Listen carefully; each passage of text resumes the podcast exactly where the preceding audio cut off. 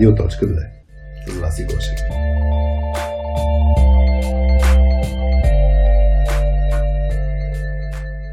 Аз ли почвам? Ти ще кажеш, ти ни, ти ни събираш аз, аз, тук. Сега между другото трябва да уточним, да, здравейте на всички, вие сте с, явно с Радио.2, но според мен и с Свърхчовека и с Стат БГ подкаста инициирах го аз, Хари. Не знам, Жоровци, вас как ще ви наричам днеска, тъй като... Еме, може по фамилии. По фамилии. Много ще ми е странно. Добре, Ненов и Митев. Аз така съм си написал. Тук съм преизползвал имената си при моите записки да пише с Георги. И, и така. Тази, тази, тази, този месец ради точката между явно само Георги в Циканя и предстоят няколко гости при мен. Добре, днес ще си говорим за как се прави подкаст. И, и си говорихме, че днес или ще сме трима водещи, или тримата сме гости. И не знам как да почнем. Може би по отношение на формата. Аз там бих тръгнал, защото радиоточката като формат. А, наскоро си го говорих, че е нещо смесено между това, което вие двамата правите. Един е. Какво беше? Нямаш тема. А, Нямам тема. Темата ми е Ненов. личната история на госта ми. Да. Тръгваш от празен лист. Аз съм бил нали, гост, аз и на двамата съм бил гост. И, и затова всъщност направихме радиоточката, за да мога да се заявявам повече, не само да разчитам на хора като вас. Та... Направихте радиоточката с Васи Гашев. Да. Еми, така стана. Сега ма Васи отиде в майчинство. Та, ме ми е интересно ми разкажете малко повече за вашия подход. Аз mm. ще разкажа и за, за нашия в радиоточката, както искате да се редуваме, не знам. Добре, а, дефинири само подход. Подход към кое? Към гостите, към темите, към подкаста изобщо? Към формат на самия, самия епизод. Тоест, да, ние ще говорим за отделните аспекти, за, за гости и така нататък, но по време, на, по време на записването, как, а, каква е структурата, ако щеш? Айде, Добре, а, аз ще започна като а, по, по-отдавнашен подкаст. Само с 200 епизода ни 230. Не, само, само с 200 а, ни водиш, вау. смисъл. Днес каза записах 30 на радиото. Супер. Ами, поздравления, момчета. Това е, това е пътят. Това, което на мен ми се е случило, всъщност е свързано с фази. Първата фаза беше, да кажем, от първи до четвърти епизод, след това от пети до, може би, към 35 може, там някъде, mm-hmm. след което до 35 до 199, кажи речи. Като фазите бяха първо, мислех си, че ето така сядаме и си говорим и всичко ще бъде наред. След което открих Wake Up and Startup и видях, че Ники Найденов, тогава още Ники Найденов правеше този подкаст, имаше въпроси и си казах, леле, този човек има въпроси, има повече епизоди от мене. Поздрави за Ники Найденов. Много съжалявам, че не продължи с този подкаст, защото според мен а, има нужда от още подкасти. Мисля, цялата екосистема има нужда от от, от различни водещи, с различна енергия, с различни интереси и така нататък. И тогава си казах следното, извадих един лист хартия, казах, окей, кои са моите плюсове, кои са моите минуси, кои са нещата, които мога да си взема, да си открадна като артист от неговия формат. И едно от нещата беше това да имам предварително подготвени въпроси. Mm. Това създава един риск. Риска е, че около 35 епизод хората ми казаха, които слушат, ми казаха, ама ти последните ти 10-15 епизода са все едно един и същи епизод с различни гости. Защото когато вървиш по едни и същи въпроси, реално само човек, който отговаря е различен и, и, и това се усеща. Особено от хората, които слушат редовно. И някъде около, може би около 35 епизод си казах, окей, мисля, че вече съм натрупал достатъчно опит и мога да тези въпроси, които преди съм ги подготвил, да ги задам в произволен момент. Mm-hmm. Тоест, един вид да следя разговора как върви и ако си заговорим за успех, да питам какво е успеха за теб или каква е формата за успех за теб. Или ако стане въпрос за, за някакви сили и умения, да питам какви са твоите свръхсили. Например, това бяха някакви такива въпроси, които ми създаваха структурата. Първоначално, нека кажем, че първата фаза беше неструктуриран разговор, mm-hmm. след това беше структуриран благодарение на въпроси и в последствие беше активно слушане с задаване на тези въпроси, но не в определен ред. Те и преди не бях в определен ред, но просто ми бяха на листа и един вид аз се водех по тях. И вече след, след като влязохме в видео, първо имах натрупаното натрупания опит, натрупаното умение да задавам въпроси и да слушам внимателно. И това много ми помогна да се чувствам комфортно пред камера. Mm-hmm. Тъй като аз установих, че по-трудното нещо пред камера е да мислиш за това как изглеждаш докато трябва да мислиш за въпросите, които трябва да зададеш. И явно вече тези 4 години, които минаха от началото до а, епизода с Орлин, с Атила от 2200. Между Цецо и Атила от 2200 също са супер яки и благодарение на тях изобщо има видео също. Ам, това е четвъртия, така да кажа, период вече, в който влизам в видео, сядаме на два стола и аз винаги съм си го представил така малко като Мари, Мари Форлио. Два стола, хората си говорят, но не е фронтално, както е при журката. За мен това в психологията създава едно такова ам, особено усещане за конфронтация, сблъсък на гледните точки и това така отворено към зрителите. Има, има лек наклон там при, при гостите? Има лек, който не е от а, психологията продиктуван, но по-скоро от разположението на камерите. Mm-hmm. А, но понеже рядко има общ план и не мога да... И, нали, съответно ми е по-трудно нали, да, да схвана.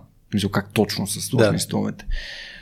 И така, и това са моите, това е моят формат. Моят формат реално еволюира и съм сигурен, че вашите формати по същия начин би следвало да претърпяват някакви такива трансформации и да се развиват. Mm. Много да, готино. Ти, да, при теб как става? Защото ти пък тръгна с видео директно. Директно аз да, обичам много често така да правя по-голям комитмент в нещата, когато стартирам. Някакси се форсирам да не а, прокрастинейтвам. А, поне аз така себе си стартирам и това ми помага да произведа някакво качество, на което всъщност исках да заложа от самото начало. Все пак аз не стартирах нали, в лончи, където снима в момента. Стартирахме през Zoom. А, предполагам сте видяли някои mm-hmm. първите така епизоди. А, но конкретно нали, за лонч, ако мога малко повече да говоря и съответно за формата, аз имам малко по-друг подход. Лично отделям доста време за подготовка. В зависимост от госта, дали има други изяви, няма ли други изяви. Гледам да видя всъщност за какво е говорил, кои са му силните страни, интересни теми, на които под някаква форма да засегнем, но от друга страна да не го дълбаваме в същите въпроси. Mm-hmm. Тоест под някаква форма да отиваме една идея по-дълбоко, така че да може да се даде повече стойност. А, чисто като формат, това, което правя е да си подготвя нещо като представете си 4-5 основни теми, mm-hmm. които, пак казвам, са в силната част на, на госта, т.е. някъде, където той може да даде повече информация, поглед, пример, нещо, което наистина е минал през опит, така че да даде стойност на хората. И в тези 4-5 теми си набелязвам нещо, представете си седно към 20 въпроса. И те са нещо като скелет, който mm-hmm. скелет в началото екзекютвах почти изцяло едно към едно. Просто защото на мен е комфортно левел или по-скоро не се чувствах достатъчно спокоен да импровизирам. Mm-hmm. Активно слушане беше трудно да практикувам. Постоянно мислех това, какво да кажа, кой ще е въпроса и така нататък. Обаче с времето реших, че ще претърпя как да кажа, неудобството си от а, това мое слабе представяне като водещ и че с течение на епизодите ще просто ще придобия някаква рутина, ще имам повече спокойствие, ще мога да, да се ангажирам по един по-естествен начин в разговор с госта. Както и да е, структурата си остана, подготовката си остана, то е някакъв скелет, но аз избирам кога и на какъв етап да ангажирам някой въпрос. И според зависимост от госта, може да примерно ако имам 20 въпроса, 12 да ги пропусна. Просто защото вече имам някакъв а, разговор завързан, фол, въпроси и така нататък. Mm-hmm. Тоест за мен е скелета и подготовката е нещо, което като психологическа сигурност, която ми дава на мен, когато трябва да се облегна нататък и ми помага да произвеждам някакво качество. От друга страна гарантира малко повече как така, увереност и на самия гост, защото той самия знае долу-горе рамките къде ще се намира. Като разбира се, тук е един дисклеймер, не а, изпращам въпросите предварително на госта по никаква mm. форма.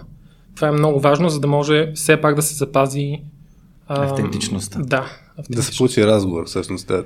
Аз правя същото. Точно така. И нали, тук трябва да се гледа някъде според мен баланса, защото едни гости се чувстват изключително верни пред камера, mm. пред публика и такива изяви. Аз, примерно, не съм такъв. А, и за тях темите не са от особено значение. Обаче за други това нещо наистина помага. И, има един хак. Mm? Хак е, ако хората много държат да знаят за какво ще си говорите, да им дадете някакви рамки, някакви теми, които... Да. Това е, просто го казвам за нашите слушатели, защото а, аз правя същото. Мене ме питат ние за какво ще си говорим. Дори вчера с Ирина, като записахме от Рекърсив. И аз си казах, вижте си говорим за твоята история. И оттам насетне в какви теми ще влезем, те, те, те ще произлизат от твоята история. Тоест mm-hmm. няма да говорим за неща, които не сте комфортни. Като а, още едно ниво по-дълбоко, хората задават този въпрос, защото искат да се чувстват подготвени. Да, да. А няма да как да. Да, и всъщност човек винаги е подготвен да говори за себе си. Тоест, при мен е лесно. при мен е много лесно, но да, Журка продължи. Просто исках да кажа, че защото някои хора, които искат да започнат, не си дават сметка, че ако откажеш на госта това, той ще се чувства абсолютно не на мястото си, абсолютно супер притеснен и е възможно да не стане разговор. Точно така. Много хубаво го описа, по-добре от това, което аз щях да направя. Лично аз как практикувам това нещо, ние имаме с всеки един гост, може би с едно единствено изключение, всъщност две изключения до момента, нещо като подготвителна среща.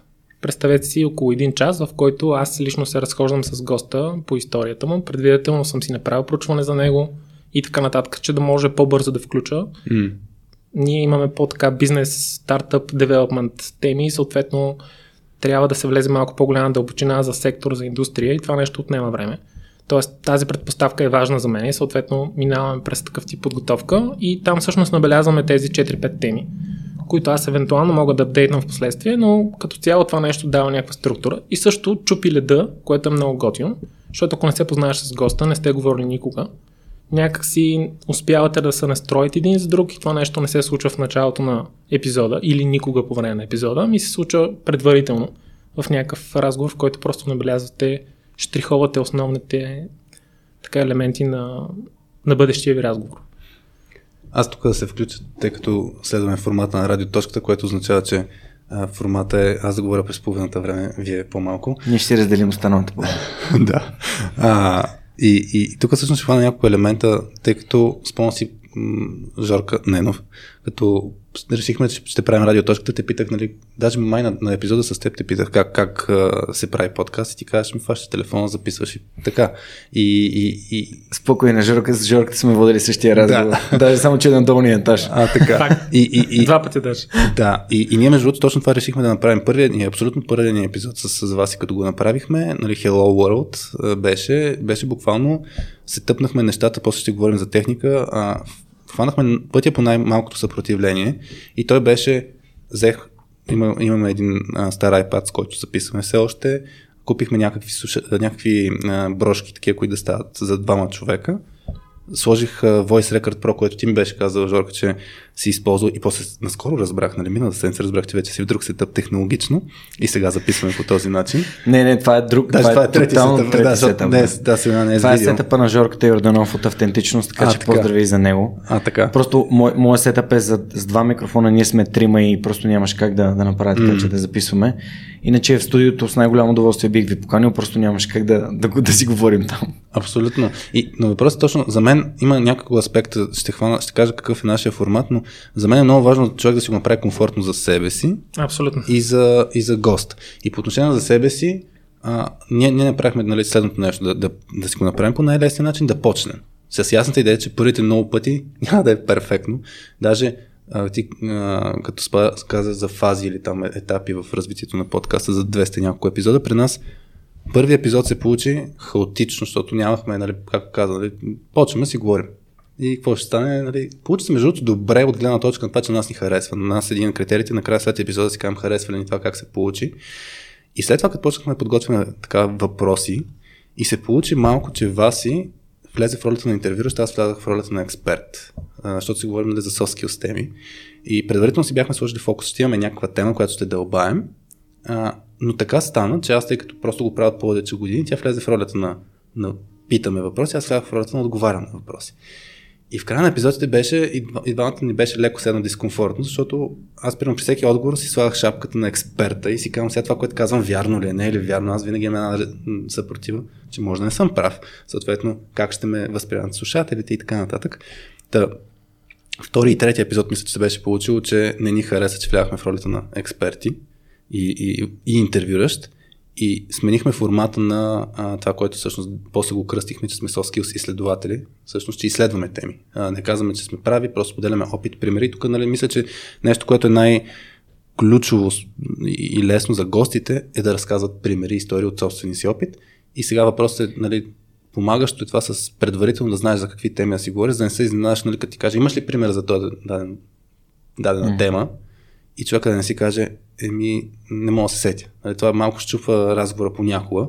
И, и въпросът е, аз поне нашия формат в момента, който го правиме, хващаме тема. Темата е обикновено идва от човека, от госта, какво него го вълнува. Soft skills е голям, голям свят, така че ако днес си говорихме с, с Били Велчева за управление на промяната. За нея темата е актуална, мога да говоря много различни примери и само си казахме, окей, това е темата и въпросът тя като каже, я, какво горе-долу ще говорим, и аз казвам, какво ти кажеш, какво аз кажа. Нали, тръгна малко а, подхода, нали, белия лист, без, без супер структура, но някои хора всъщност си го искат, това, което Жорка ми да ти кажеш, нали, някои хора имат нужда тази предварителна подготовка, за да не са изненадани по време на, на епизода. Важно е да отбележим, че тя предварителната подготовка идва от две страни да. и от двамата участници. И, и, и от госта, и от водещия. Аз като водещ рядко се подготвям супер дълбоко. Mm-hmm. Аз знам горе-долу в, за какви неща искам да попитам и предварителният ми разговор, който е задължителен, за да разбера дали този човек изобщо става. Mm-hmm. Вие малко ли много Ам, ти, Жорка, се занимаваш с нали, технологично предприемачество и с предприемачество, ти се занимаваш с soft skills. Mm-hmm. Аз обаче, понеже ми е много такъв, много ми е широка нишата, за мен е много важно тези хора, някои от тях занимават с изкуство, някои от тях занимават с финанси, други занимават с хикс. Mm-hmm. Първо, какъв е този човек? Като човек, като ценности, като убеждения, като нагласи, като енергия, като склонност да дава и да получава. Тъй като аз съм супер отговорен пред моите слушатели да не, да не вкарам някакъв човек, който да им напълни главата с глупости. Mm. И съответно при мен този разговор по-скоро е този човек свръх човек ли е или не е. Филтрираш го. И, и съм имал, имал съм разговори с хора, които ми казват разни неща, а, с идеята, че те си мислят, че това е което аз искам да чуя. Mm-hmm. И, и ти като си водил 200 такива епизода или 150, веднага го усещаш. Просто mm-hmm. то е м- нали, как, как, как да го опиша по друг начин? Ти просто усещаш, че този човек е неискрен. И тогава вече си казваш, окей, нали, може би по-нататък. Или, или, го, или го отрязваш по някакъв друг начин, но а, това са два различни тип подготовка разговори. Нали, да. Доколкото разбрах Жорката, той си води разговор. Едното, като имаш избран госта, нали, да. да го подготви за самия да, епизод, другото да, е да, да, как избираш да. самия човек, как, как се подготви, дали имате химия, ако щеш. Примерно при радиоточката ние а, аз все още съм във формата а, да подбирам хора, с които си имаме приказка, което нали, ти, ти при... знаеш. Да, ти при теб е различно, защото все пак имаш ситуации, където имаш хора, които не познаваш. С Жорката Митев мисля, че има също достатъчно много ситуации, които не познаваш гост. Нямаш, се, не, не можеш да се не биеш бира с него. Повечето и, вече от гостите ми са всъщност така. Хора, които ги... дори не съм познавал. А, и, и стават се повече. И стават се повече. И тук въпрос, да, според мен, често обаче като подход, аз спомням, бях гледал някакви, някакви изследвания, подобно на стартъп менталите, кои проекти фейлват. За подкастите бях гледал средно статистически, че а, много подкасти фейлват ако не стигнат след 8 епизод, мисля, че беше. Някакъв аверидж беше. Mm. И, и аз тогава да, си спомням, че бях казал, а, бях, бях си казал, Значи трябва да го докараме а, до, над 8 епизод и то ключовото нещо според мен тук е следното. За да имаш наблюдения. Нали? Защото с един епизод може да се получи супер яко, с два епизода може. Аха. Обаче като имаш 8-9 епизода, вече може да видиш кое сработва за теб и кое не. И това според мен е много ценно да хората да, да, не се, да се го направят лесно да почнат и да не се откажат след първи, втори или третия път да направят примерно 10 епизода и тогава си кажат да си направят равносметката тогава. Кое е важното нещо за вас нали, кое, кое беше най-важното нещо, когато стартирахте подкаст, те направихте няколко епизода. Кое беше най-важното нещо за вас? Какво имаш пред най-важното ами, нещо? А, ще, ще дам моят пример. За мен най-важното нещо беше, че на мен това ми носи удоволствие. Да си говоря с, а, с Хари, с теб, Жорка. Просто аз обичам, установих след, първи, след първите три епизода, които бяха с Лазар, с Даниел Тайрис и с Наков, че аз обичам да общувам с хората и това дали го записвам или не, за мен е се тема, то е супер mm, яко. И всъщност там установих, че Уина, защото не знам дали слушателите знаят, но Сръх човека е базиран на една концепция, която се казва а, навик номер 4 на Стивън Кови от 7 навика. А, винаги мисли печеля, печелиш и концепцията за win-win. И преди да започна подкаста, аз бях прочел тази книга и тази концепция много ми хареса и си казах, това ще е основата на подкаста. Всеки един в подкаста да печели. Госта, аз и слушателя. И уина за мен, това, което аз печеля, беше това удоволствие и удовлетворение от това, че съм създал ново приятелство, че съм се заговорил с някого, който е бил интересен. Аз винаги съм бил любопитен и ето това е моето гориво. Mm. Не беше това съдържателно или не е ли съдържателно. Просто някакси харесваше ми да го правя. Затова питам, кое е това нещо, което вас ви mm. под кланя така, защото при теб ти нямаш опит, ти, ти си още по-дълбокото си скочил с, с видео директно. Да, да. Значи, при мен определено беше по-различно. А, бих разгледал по два начина този въпрос. Единият е какво ме мотивира да го правя този подкаст. Другия по-скоро е какви ми бяха целите, защото това имам чувство, че така ти беше нюанса на въпроса преди малко. Тоест, какви са ми били желанията, какво се случи в началото, нали така? Отговори, отговори на двата въпроса. Отговори на двата въпроса, да. Само зададе си доста добри въпроси. Аз поне така го разбирам или поне да. така го брейкдаунвам, за да мога да дам отговор, защото за мен това са две различни неща. Това, което лично ме мотивира, поне те са много аспекти, нали? Аз харесвам IT, харесвам стартъп, културата като цяло, харесвам и гостите, това, което мога да се научи от тях. Това, което обаче ме тригърна или което а, ме накара да отида от другата страна, т.е. вече да се посветя на това нещо и да реша, че го реализирам, беше един момент, в който видях едно участие на Миро Мирославов, който ми е всъщност петия гост в подкаста. Мисля, че беше, ако не се лъжа, 2018 година или 2019, не си спомням точната дата, беше на гости в Softuni, правеше лекция Workday CEO.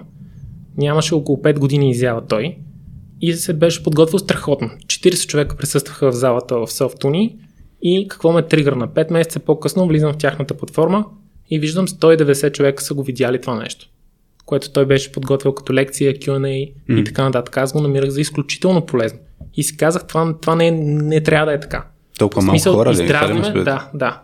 Страшно много ме издразна и си казах, аз трябва да направя нещо по въпроса, за да може това съдържание, mm. тези хора, този ноу-хау, да достига до повече хора. повече хора, да.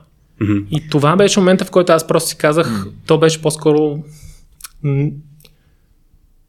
как да се изразя, една несправедливост. Аз така го чувствам. Смисъл като борба за справедливост.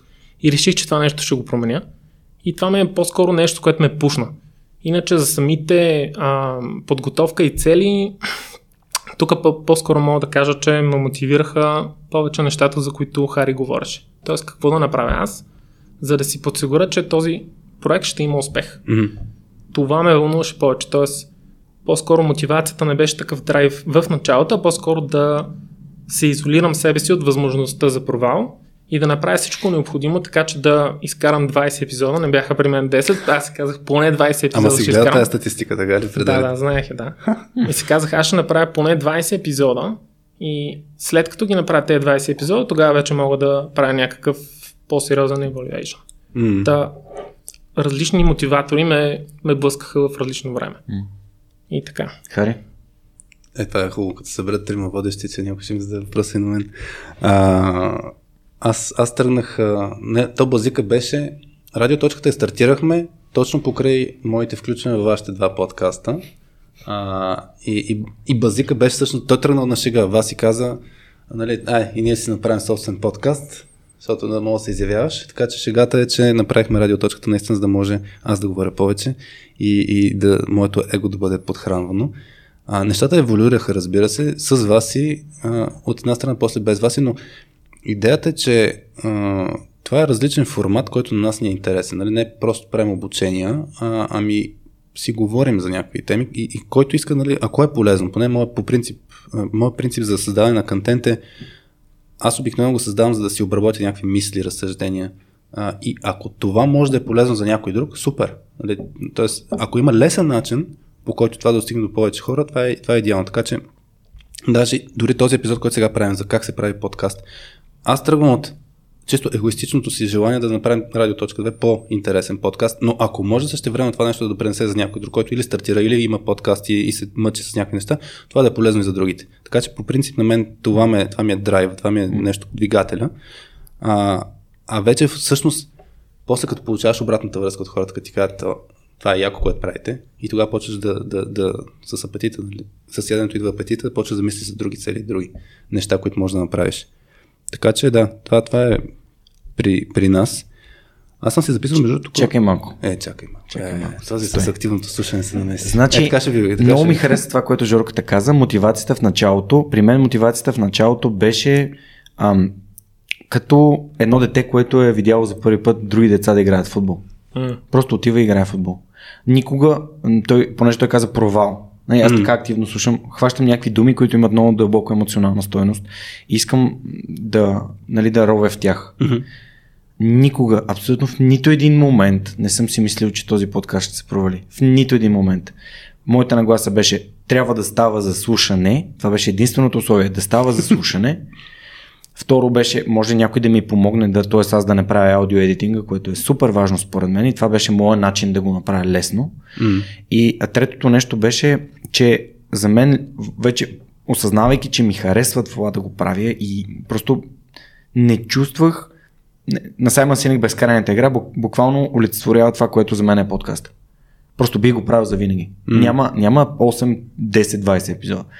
А след третия епизод, в момента в който ми свърши безплатното съдържание в SoundCloud и видях, че имам 3500 слушания на първите три епизода, аз бях такъв, а, какво става тук? Това е тотално неочаквано за мене. А, не, че нещо е значило, но реално имаше някакви интерес и казах, ми, 100 Ще се евро. платя, да. 100 евро. Колко са 100 евро?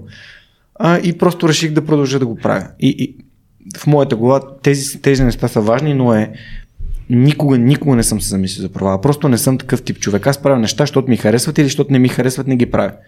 Тоест, ходя на бразилско джуджицу и ме душа там, не защото ам, нещо съм си Мазохист си. навил на, на, на масрафа да, да имам хикс колани или някакви цветове, ами защото ми харесва да го правя, иначе няма да отида, без значение какъв колан съм. И това е различното във всеки един от нас и това е което говорих в началото. Всеки един от нас има съвсем различна нагласа, Мгм. който прави подкаста различен, съдържанието различно а, и, и, и това е красивото. И, и все пак тук има наистина общо. Според мен избора на тема, ако щете, е много ключова. Или, то пак е свързано с формата. Нали? Какво те вълнува и какво знаеш, нали? кой е фитила, който няма и така да изгасне след първите пет подкаста, защото вече ти е писнало да си говориш за технологичен стартъп или просто за историите на хората. И за мен това е, когато човек тръгва да, да стартира подкаст, не трябва да си го прави като самоцел, нали? аз стартирам подкаст заради подкаста Или заради парите. или заради парите. Това е тотално, за мен това е тотално грешна мотивация. Някой да стартира подкаст за парите е най-тъпото нещо, което може да направиш. Всички правят подкаст, затова ще направя подкаст. Не. Е, това е като ако имаш какво да... ще работя в IT, защото има много пари там. Същата, същата причина. Това, Но- е, това изглежда доста по-смислена причина, защото в едното наистина има пари, другото няма. А, Да, ти отговаряш на въпрос, който не са ни питали. Да, да, има ли пари в правенето на подкаст? Е, тук е малко шантъл, да. Има, Не, има, не, имаме ли такъв въпрос? не, нас? нямаме, но вече отговорих. Нямаме ли пари? Не, няма да отговаря на този въпрос. Ще го запиша ай сега.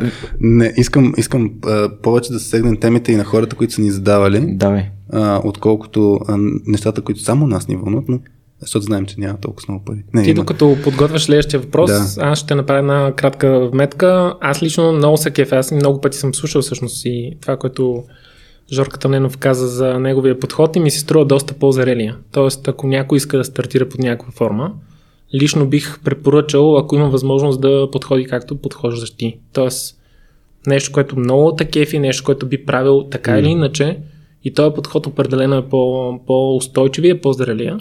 При мен нещата доста по-различни се получиха, много по- изискващо е за един човек, за да успее по тази, този frame of mind. Не е най-полезният от една страна и от друга страна е по-изтощаващ, защото просто мислиш в съвсем различна А го динамика. правиш от гледна точка на бизнес ли имаш предвид? Или от... Willpower. На, натоварва се, защото той изисква от себе си повече. Да, тема. По какво се различава пък толкова? Защото кажеш, теб все пак ти е интересно. И кое е по... Кое се различава от Ако- неговия? А, ще ти обясня. Примерно, е, първата психологическа динамика е, че си totally, fair, смисъл, totally, okay си с какъвто и резултат да дойде. Тоест, come what it- may. Да. В този смисъл на думата това нещо те успокоява доста, което пък е предимство за тебе. А, не казвам, разбира се, че е винаги подходящо, но когато си спокоен, особено в такъв стартиращ момент, е много подходящо. От друга страна, моят подход също си има своите предимства, но пак казвам, те си идват на някакъв кост. Аз тук би го балансирал, защото пример ще дам. А, не е свързано с подкаста, но като стартирахме точка 2 като бизнес, а, и имаше идеята за, за това да правим някакви интересни, полезни неща за soft skills от, от много време. В смисъл една-две години по него имаше.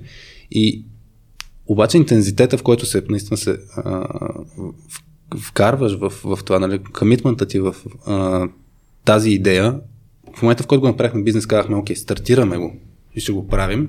И тогава го има момента на, да, опира ножа до кокала, нали, и, и трябва да го направиш. И да, има го момента на несигурност, не ти е чак толкова спокойно, обаче си кажеш, това трябва да успее. Тоест, тук за мен ключовото нещо като послание е това трябва да успее, този майндсет да го има. Сега независимо дали е в контекста на ще мога да си го правя спокойно, както ми идва, или, или ще си го правя, защото това като проект трябва да, трябва да е успешно. Тук съм съгласен, това работи при мен. Аз знам, че когато се поставя в такава динамика, mm-hmm. аз успявам да съм на по-висок перформанс. И аз виждам, че има необходимост от такъв, съответно се поставям в такава ситуация, която mm-hmm. е подходяща за мен. Защото има, хора, да, казвам... има хора, които като Зорката Ненова го направят, няма да изкарат 8 епизода, защото им е много спокойно. В смисъл, като си в зоната на комфорт и не, не, не, нямаш този драйв, не съм го направиш и може би по същия начин, ако, ако се следва сляпо този подход, аз това искам да само да отбележа, ако се следва сляпо, нали, прави си го все едно в свободното време, а, те ще станат нещата. Има хора, които ще се надяват да станат пък. В... Ефърт е бил голям, съм сигурен. Ами, при мен не няма да стане със сигурност. Не беше голям ефърта, защото тук е много важно да отбележим фактът, че Георги Ненов на върха на неговите ценности стои свободата. И mm-hmm. всяко трябва, буквално ме изпива цялата енергия. Всяко трябва е м- ужас. Правил съм, много пъти съм си създавал такъв peer pressure, примерно дам някакви обещания mm-hmm. пред хора, защото знам, че това би ме мотивирало, обаче повярвай ми, вътре това е едно такова непрекъснато ръчкане и ти знаеш най-добре за себе си кое е най-доброто и съответно аз искам да правя нещата, които ме кара да се чувствам вдъхновени, заредени и, и готино и аз да ги избирам да ги правя. Също хората трябва да си намерят собствения подход. Точно. Това е най-ключовото нещо, нали, което да. мотивира да, да, да го правиш така в 8 е. вечерта, в 10 сутринта, в 5 сутринта, в смисъл да, да, да ти пука за, за тази идея. Аз записвам в неделя mm-hmm. и обикновено първият ми епизод в момента записвам в 9 сутринта и след това записвам от 1. В неделя ставам в 7, най-късно, за да мога да се оправя, да отида до Люлин, да си взема оператор на клона черта монтажиста, да отидем в студиото в 8, да наредим лампите, микрофоните, камерите и така нататък и го прибирам към 5 часа от тях. Тоест аз реално от 8 до 5 съм на работа. Обаче се прибирам и съм някакъв супер зареден и мега накефен, защото аз съм избрал да го направя mm, това нещо. Mm. И това е, и, и, за това за мен няма нито един момент не е било, дори имаше, докато живеех в Германия, се бях върнал и бях записал 14 епизода за една за 6 дена. Wow. Mm. Защото исках да, исках някой като ми каже, е да, да, ама аз нямам свободно време да му кажа така ли, аз прилитам от Германия да запиша 14 епизода тук за 6 дена, за да мога да имам за да. 3 месеца напред. Ти не можеш да направиш нали, един едночасов, двучасов разговор. Никой не ми зададе този въпрос. Но това си беше мой вътрешен. Аз тук ще ви мъкна, да, после ще го карам по въпроса на хората. А, но тук имаме да, и различен подход относно записването. Нали, т.е. колко с едно епизода имаш подготвени. Примерно радиоточката ня, не съществува такова понятие като подготвен епизод, който да не е пуснат. Може би идва и от при мен това, че обичам да релизваме нещата, които вече са готови. Ням, нямам търпението да го, да го пускаме. Така че днес записахме с Били. В петък ще излезе този епизод. Нямаме друг а, епизод. Та, мен ми е интересен този момент с... А, м- Чакай, че си избра... забравих мисълта, откъде трябва да тръгнах. Колко епизода имаме записани предварително ли? Не, няма да го знам този, но колко имаш в момента? Трябва да проверя. Задай въпроса на Жорката, аз ще кажа. С днес сутринта съм на 3 епизода и 3. гледам да съм долу горе там. Тоест mm-hmm. между 2 и 4 се опитвам да вървим, но съм имал всякакви ситуации. И с, как да кажа, 3-4 дена разлика с много mm-hmm. епизода и съм имал и 5 епизода, така че тук обикновено да... гледам да съм между 2 и 4, за да може да бъде максимално така, най-близко като цяло. И все пак на мен ми трябва някакъв комфорт от гледна точка на да. записани епизоди. Няколко са причините. Първо, супер бизи са моите гости. Mm. Много трудно е съответно да се прави някаква среща. И второ, аз го координирам и с лончи, които си имат специфичен график. Да, да. Което пък нали, отроява тази сложност още повече. Всъщност, и... то трябва да се го направим лесно и за гостите, и за нас. Нали? То това е водещото. И реално намирам някъде баланс. Mm. Общо взето нямам някакви рамки, всичко е на gut feeling, как го усещам в момента. Съответно, ако срока много наближи, давам малко повече от себе си, така че се случат нещата. Mm. И така, но а, обикновено гледам всичко да ми е в система, т.е. предварително съм си набелязал гости, кога ще ги апрочна, фоллоуп и време, mm-hmm. кога ще имаме подготвителна среща с тях, т.е имам някаква идея, някакви процеси за така, как да кажа, някакъв бач от гости. Бач на английски ми да думата, представя някаква група от гости. Няма проблем да имаме чуждици. Да. Въпреки, че има обратна връзка постоянно за използване на чуждици. Е, да. Аз имам 6 епизода а, подготвени. Утре и още утрешния във вторник, който ще пусна и още 5, тъй като аз пускам епизод всеки вторник. Mm-hmm. И няма значение дали го пускам в 12 часа и една минута да. вторник или в 23.59 във вторник. Mm. Тоест, ам, даже ми се... да не пускаш във вторник? Моля? Случва ли се да не, да не пуснеш вторник, а друг ден? Мисля, че един единствен път и то просто бях забравил да дам на, на SoundCloud да не е private, да е public епизода. А, а дори ми се е случило да пускам епизоди, които не съм изслушал, не съм подготвил. Mm-hmm. Просто съм им избрал заглавия и, и ги релиствам и на другия ден си ги подготвям. Тоест, за мен е важно хората да знаят, че в среда сутринта Виждали ли сте статистиките кога хората ви слушат? Моите статистики показват, че хората най-много ме слушат между 6,5 сутринта и 8,5 сутринта. Това в SoundCloud ли е да, статистика? SoundCloud Трябва, има такава статистика. Трябва да видя, аз не съм фен нещо на SoundCloud. И след обед, може след би ги... Да. Но аз го хоствам там, така че аз там ги получавам. Да, аз ги хоствам. Добре, а, шесте епизода, като докато записвах само на аудио, беше много лесно, просто ги записвам, mm-hmm. мога да съм в другия, другата част на Европа. Сега, понеже имам и аудио и видео подготовка, съответно екипа ми е малко по-голям вече. а, но доскоро бяхме буквално на един-два епизода, което mm-hmm. мен ми създаваше такова ментално напрежение, защото ако нещо стане и не можем да запишем в неделя, mm-hmm. какво правим? Тук, между другото, да, а, аз за, за пак бих разгледал а, за гостите ни, раз, т.е. за слушатели, аз пък за гости, а, различни моменти в развитието на подкаста. И, и, и според мен началото, стартирането човек трябва да си го направи нали, максимално лесно. Тоест, след това притеснение. При мен, примерно, притеснението го а, разрешаваме като Еми, ако не запишем, не запишем, ще пропуснем една седмица. Голямата работа. Тоест, тук въпросът е тези очаквания, които ние сами си създаваме на нас. И на гост, и на слушателите. И, и на слушателите. Ма той на слушателите, пак в смисъл ти, а, ти ако го обещаваш всеки път, нали, всеки вторник ще има, нали, или всяка среда сутрин нали, ще има, нали, ти ако го обещаваш е едно, ако те са си дали това очакване е друго. И, и пак за мен е какво, какво пък ако се случи, нали, ако се пропусне един Тук епизод? там ме бяха питали, бяха ми изпратили едни въпроси за техния блок и бях сметнал, че има 236 вторника, откакто съм стартирал с първия епизод и аз имам примерно 229 епизода mm-hmm. записани в това време. Имаш прешър сега задължително да... Не, между другото последния път, който пропуснах вторник беше миналата година, 2019, декември, защото 24 декември се падаше вторник и си викаме, гати на 24 декември няма да пусна епизод mm. на коледа. Няма смисъл. Да. Но имах епизод. Тук да, според Просто мен, не го пуснах. според мен ключовото е да, да не си го направим, да не си правим трудно. В смисъл, после като завъртим колелото, окей, ще имаме различни варианти.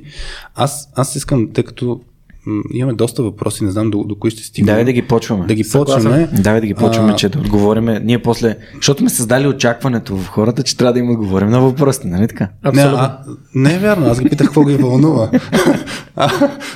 това дали си им отговорим. А, все пак. Адвокат ли се бе, приятел? Не, просто, да, да, за очакванията.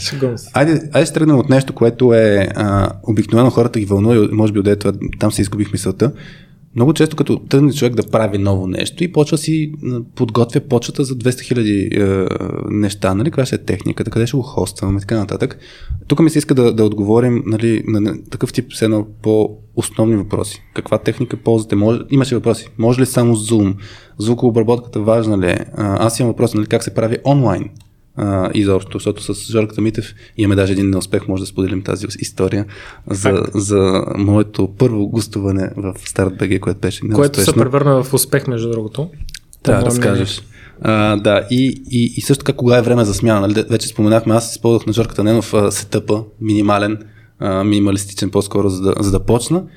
И, и той, той като записа с мен там, с кой, с кой епизод съм аз пред Почти 100, 180 някой беше, да. да. Е, тествам те сега колко ги помниш тия номерца. Вече а, не, съжалявам, над 150 като станаха спрех да ги помня. Просто да, да въпросът е, да, аз тогава много се изкефих, че извади точно пак някакъв минималистичен стъп и ми кажеш, е, това ми е, в смисъл, таблет, микрофончета и бял лист. И това мен ме изкефи, защото е наистина супер лесно. И все пак, нали, кои са, как, как да почнат хората Ама според мен, да, освен с индивидуалното, каквото ви е най-добро, каквото ви е най-лесно, да споделите малко опит, за да видим как наистина хората е лесно. Ами, пак трябва да почна аз, защото реално аз съм тук бащицата, дето, е. дето е започнал по най-тарикатския начин. Всъщност аз си дадох сметка в началото, че мога да започна само с таблета си. Mm. Това работи и без, известно. Без микрофон. Без нищо, просто с таблета. Mm-hmm. Повечето телефони има достатъчно добър звук като условието там е трябва да имаш тихо пространство. Тихо пространство с ниски тавани и с повече мебели. Общо взето в хола ти, там където има килим, пердета, книги и дивани, е супер.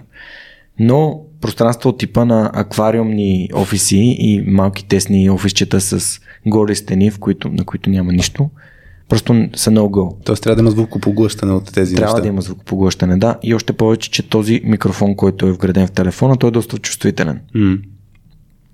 След което, може би в 12, 15, 20 епизод, си казах, окей, ще си купя брошки. Купих си брошки от Amazon, а, моноброшки, които са двуканални. Едната отива в единия човек, другата отива в мене. И реално си казах, окей, никакви, никакви епизоди с повече от един гост.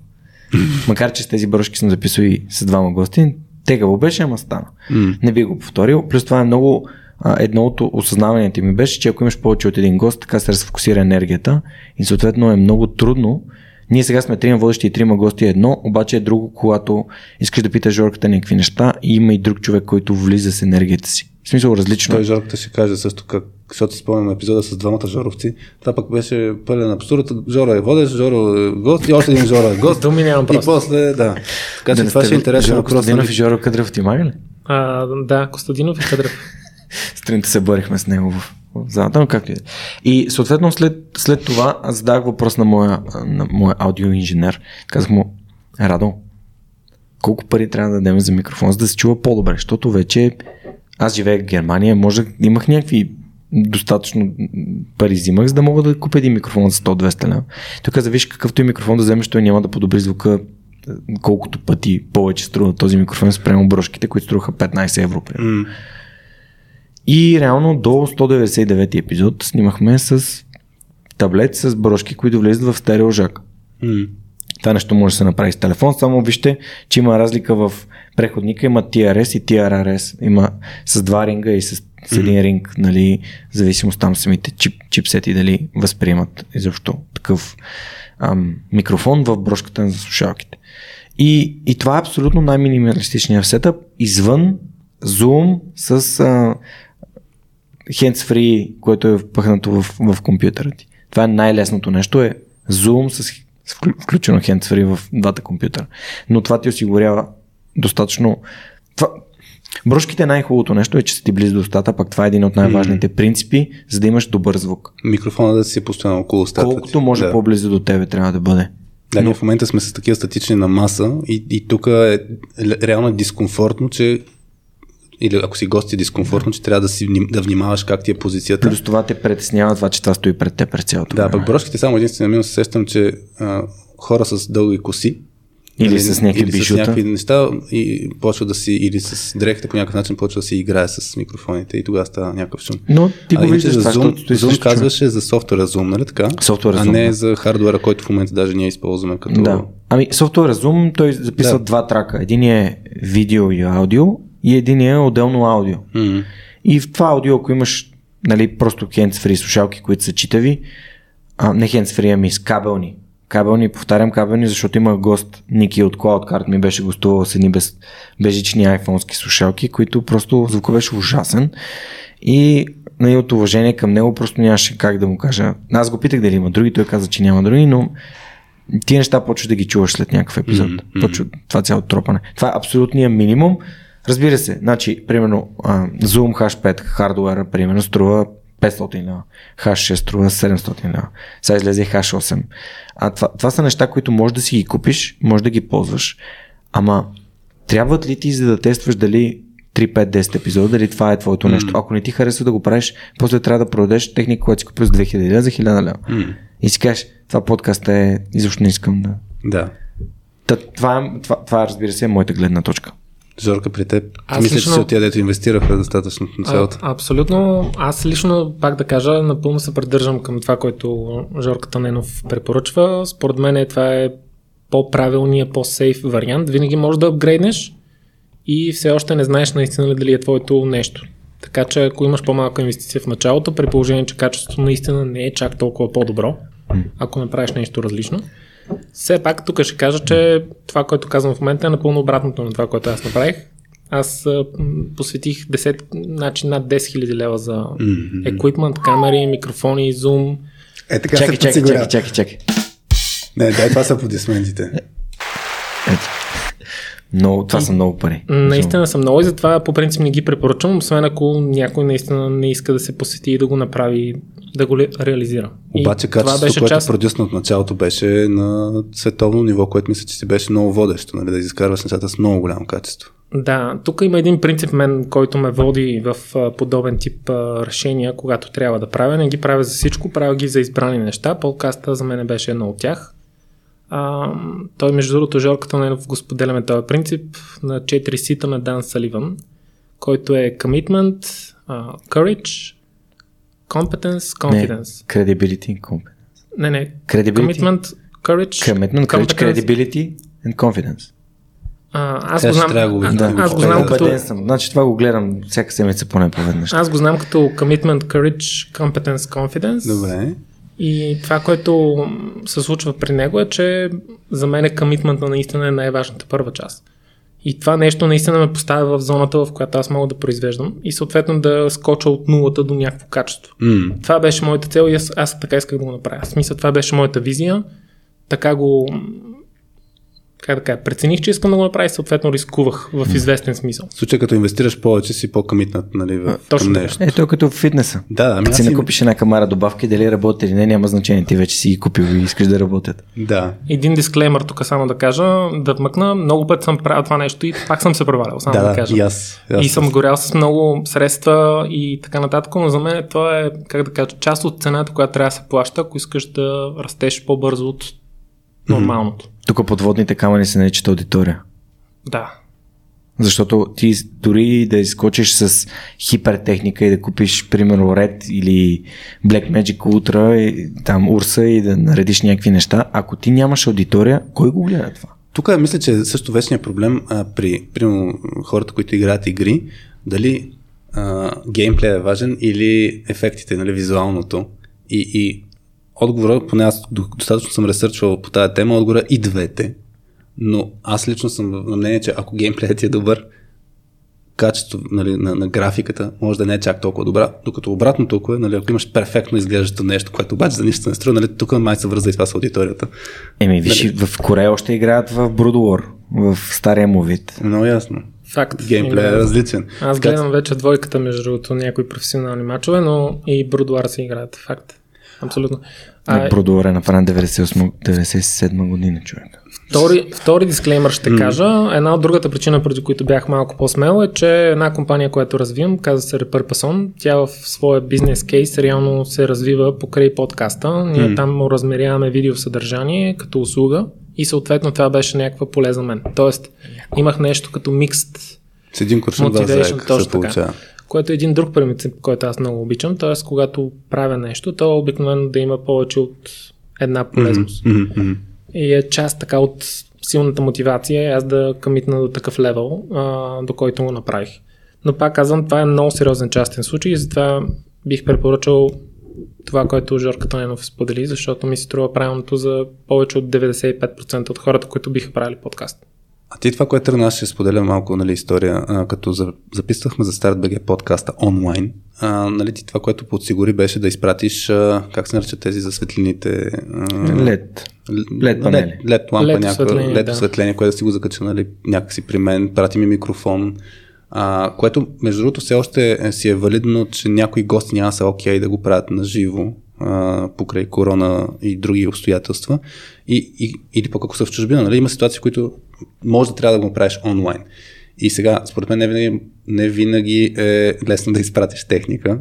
Mm-hmm. А, и, и трябва да разчиташ на техника, която има човека. Тук имаше някакъв вариант, някакви, някакъв микрофон, нали, жичен последно, нали така? А, Има, винаги има такъв вариант. Въпросът е, че той човек трябва да е компетентен да може да работи с тази техника. И Да. ако ти му пратиш нали, Procaster Mic или Zoom и той не може да работи с него, да, всъщност, за, да мога предразположим госта, може нали, някой път да не му трябва да му пращаме никаква техника, му просто си пускаш зума и си говориш с а, лаптоп микрофона и, м, примерно, не, не с лаптоп микрофона. Зорката Ненов тук ми не, не, лаптоп мръщи. микрофона е просто ужас. Възможно най-лошия вариант. Какво ще му кажем? Абсолютно. Копир- Единственият човек, си единственият Zoom, който съм записал с, с лаптоп микрофон, който работеше добре, беше с, Марто, а, с Мартин Петров в Хага беше и той явно беше с някакъв много добър Apple и просто звука беше много добър. Добре, значи какво трябва да кажем на госта? Някакъв Имаш ли микрофон- слушалки? Имаш слушалки слушалки с микрофон? Това Добре. е абсолютно И достатъчно. ако няма, не ставаш за госта. на този не, етап. А, има, ами те струват 5 евро. Да, да, ще му кажеш, нали, да струват подсигури 5 си. евро, 10 евро, просто питай М, добре, значи, жената и децата. значи минимално, ако правите ремонт, доколкото разбирам, минималното е Да. компютър, Zoom софтуер, плюс... Другото е на сейф. Представи си да направиш супер як разговор и- той да пука и да трака и да не се чува добре. И ти хем те я, че е супер яко, хем те я, че нищо не можеш да направиш по въпроса. Я, Жорка, разкажи какво се случи с нас. С нас, доколко си спомня, Wi-Fi, мисля, че ти беше дропнал или нещо от този сорта беше. Не, всъщност, чакай малко. Много неща, Камер, неща камерата, камера, да, и с Wi-Fi имахме проблеми. Отделно, а, мисля, че някой ти звънна или батерията, или какво беше станало на твоя телефон, с който записахме се щупи, да. екстра видео, защото ние имаме нещо като бакъп, или аз поне така процедирах, камерата на лаптопа, плюс още един бакъп, който е съответно телефона на понеже нали всеки има телефон, телефона на госта и Да, мисля, че беше ми беше, пратил рамка за телефона, да мога да си го сложа. мисля, че беше фейл, фейлнал това нещо и всъщност ние реално с теб записахме първия епизод на подкаста в Лунчи. В... Да, на живо, като го записахме, беше Където на също имахме малък фейл, ако си спомняш. В самото начало на, на епизода двамата бяхме много сковани с тебе, притеснени. Аз Да. да. може би съм ти го даже прожектирал и на тебе това нещо под някаква форма. Както и да е. И а, започнахме около 10 минути от разговора и по едно време стената по някаква причина беше тръгнала да се дига самичка. Защото осветлението, да, осветлението навън, т.е. стана по-светло навънка и имаше някакво автоматично а, на, на Автоматична настройка. се вдигнаха там нещо и стана супер светло и трябваше Да. да почнем от начало. И то хеми светлина, хеми шум, защото то нали, някакъв а, доста disturbing шум беше. Наложи се да стартираме от начало, а, от нулата и си спомням, че това беше най-готиното нещо, което се случи, защото някакси двамата ни се премахна напрежението и успяхме да... С- Да. Да, чак, чак се замислих дали да не Дали пробвам такива неща. Да, да, да. Там. Толкова беше ефективно. Все едно а, си изпил някакво, как да кажа, лекарство за глоболие, за 10 минути след това си... И аз имам три такива епизода, дето Те съм ги записал с, няколко пъти. С Веско Колев бях С слушал Веско последно, единия, че ти е фелнал първия с Веско единия, той е фейлна, защото SD картата забравих да я форматирам и съответно монката ми звъни след епизода с Веско, точно съм го оставил в Люлин, казва, абе Журка, ти форматира ли картата? И аз, какво?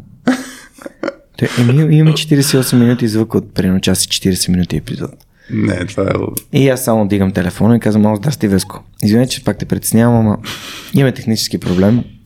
Дали бихме могли да запишем отново? А. И той се нави.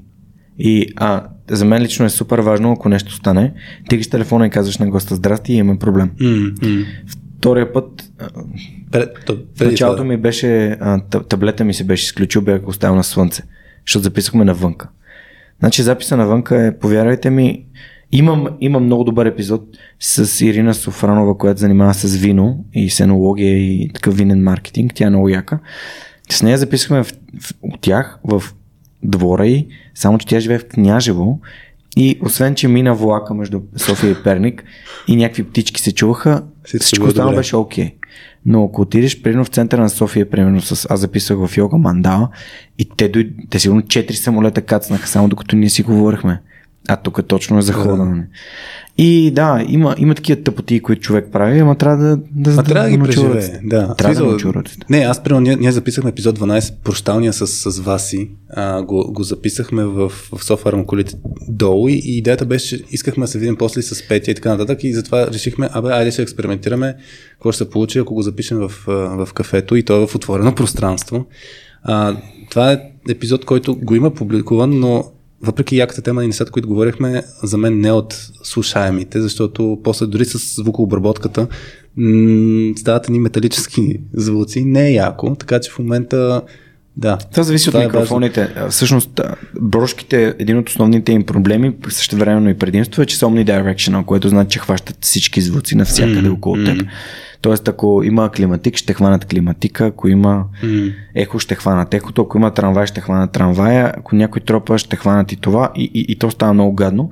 Обаче пък, ако примерно си на някакво голо поле и си само ти с тази бръщица и имаш мъртва котка отгоре или някакво такова да, да обира а, вятъра, ще се чува много добре, но трябва да тестваш. Да. Добре, т.е. тук накратко техниката, вземете някаква техника, която подсигури минимума с да, да е слушаемо, това да е критерия и оттам нататък да, почнете. А пък после, после смяната ще си дойде естествено, нали? А, няма, няма нещо. Не се притесняйте за смяната от самото начало. Мисля, че този, този принцип може да се. Научете следва. базовите неща и как да водите разговора първо и после мислете как да подобрите техниката. Това, не, е, това, не, е, това да не е the main thing. Mm. Иначе, примерно с звукообработката, аз ще кажа ние какво ползваме. Ние си ползваме open source Audacity, mm. което вкарваш. Единствено нещо, което аз всъщност оцених, че трябва да се прави е да оставя малко шум естествен шум в началото, примерно. За да може пускам да запис, пускам запис, за да може 2-3 секунди да, да се анализира профила на, на, на, на шума и да може да се махне този шум. Това е нещо на, на Audacity, буквално се научава за смисъл да се използва някакви елементарни неща, ако няма правите ефекти и така нататък. И, и ако просто е за да може да го да махнете шума. А, айде, пак продължавам по темите, които хората. А ти даш какво ползваш? За кое? За обработката? За обработката. Него? Еми за звука и за видеото. Да. За видеото и за обработката, значи ползваме DaVinci.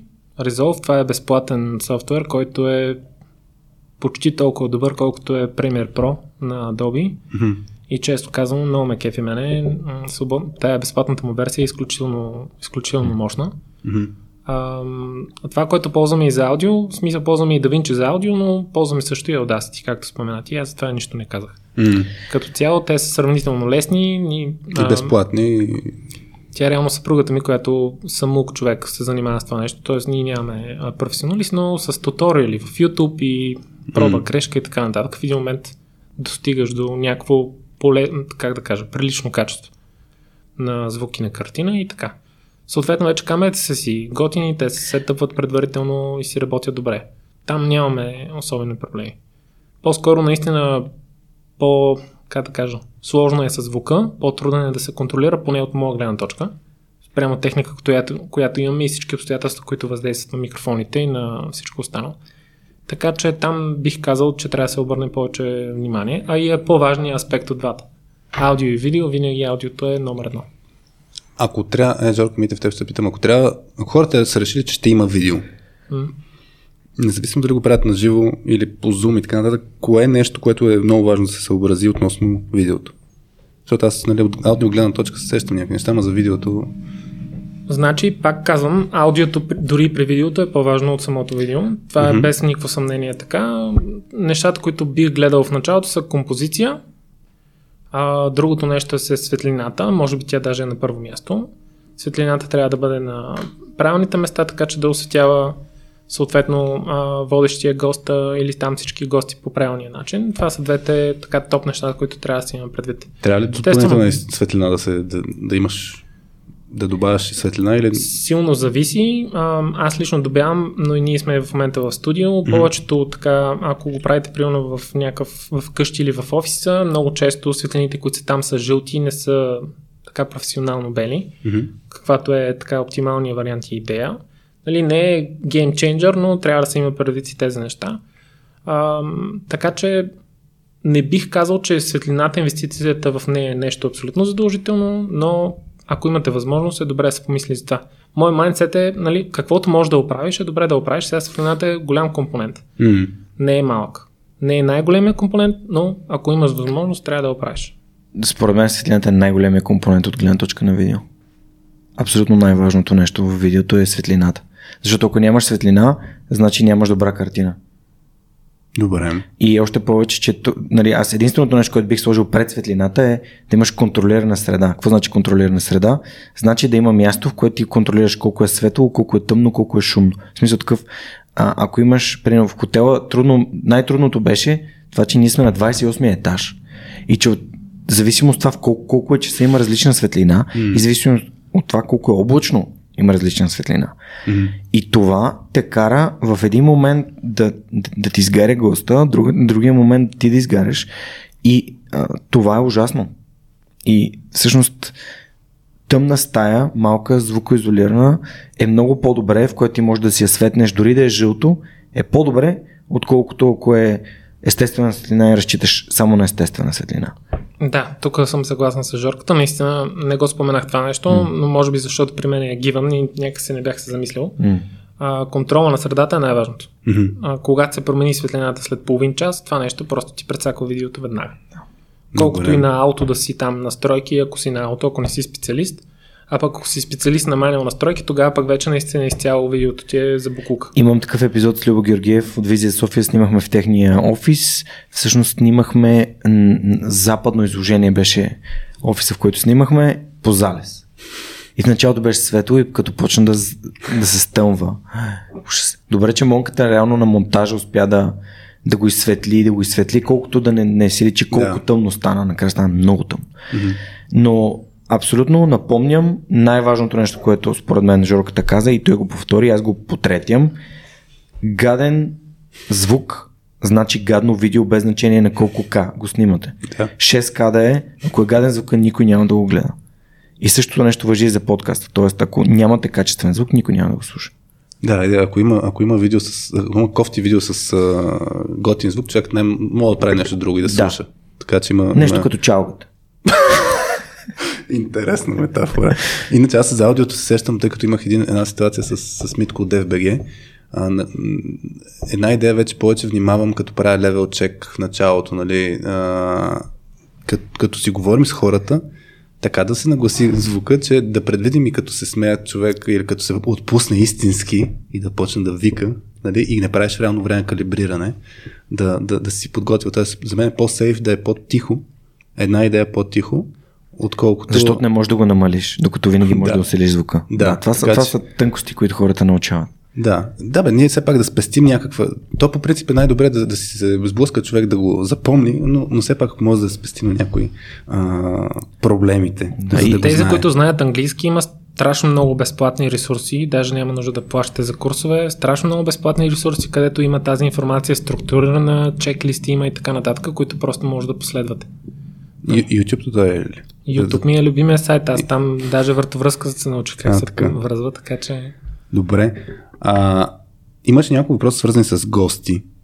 А, и, и, и тук въпросът е как, как избирате гостите. А, нали, зачекнахме малко, ако не го познавате, как подхождате. И, и тук имаше даже един по, по-голям въпрос, как достигате до м- гости от високо ниво. Как успявате да ги поканите? Тук опит, ай Жорка Митев ти. Ами, първо ще кажа за това нещо, тази част, която е с достигането. Бих, бих препоръчал следния подход. Значи, за мен, ако имате така опит в продажбите или спазвате някои от така, принципите в продажбите, биха ви помогнали.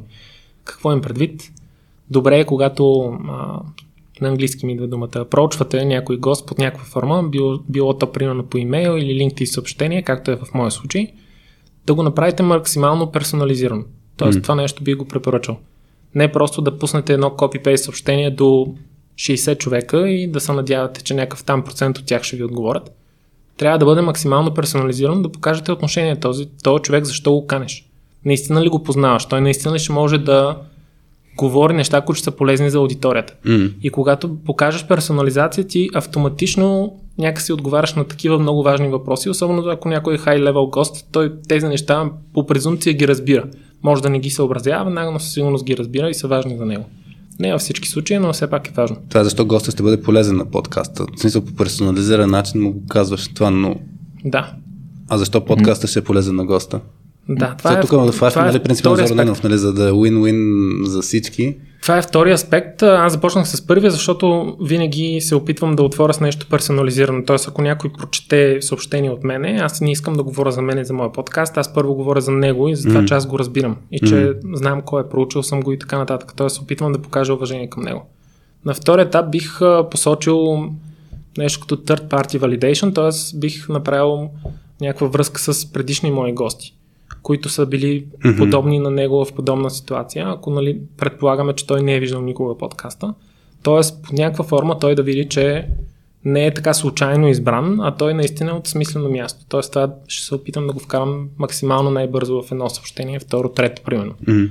А, и съответно бих вързал защо конкретно подкаста, аудиторията и евентуално темата ще бъдат полезни както за него, така и за аудиторията. Общо взето, това е един такъв рап-ъп на първия ми параграф. максимално кратко и максимално качествено. Тоест трябва да се балансира, разбира се, но лично бих подходил по този начин.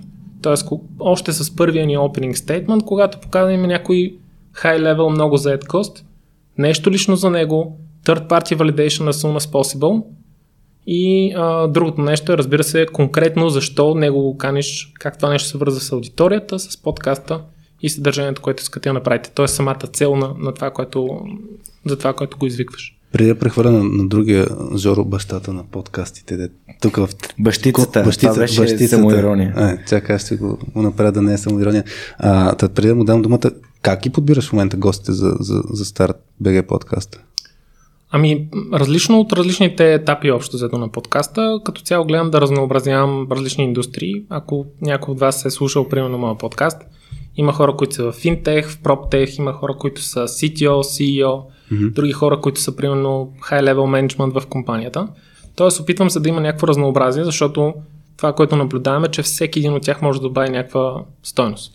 Съответно, гледам да разнообразявам и самите компании. Дали са стартъпи, дали са скейлъпи, mm-hmm дали са вече установени компании, пак поради същата причина. Всеки има различен бекграунд и проблеми, challenges и а, може да добави наистина стойност за аудиторията от неговата перспектива.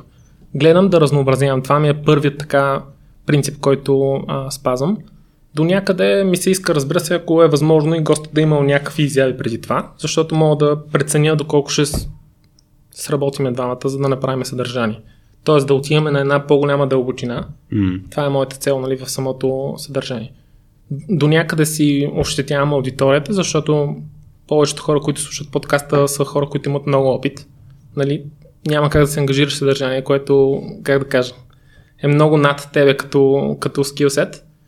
Но това е моят подход общо mm. Добре. Мерси, Жорка. Жорка, Значи само да кажем, че подкасти в България има много, много преди свърх човека да се появи, а, така че това беше нали, някаква шегичка, което подхванах, е, тъй като хората започват да ми обясняват как съм бил първият подкаст. Не съм, нито, нито съм най-слушани, нито съм първият подкаст, който нали, създател на подкасти в България.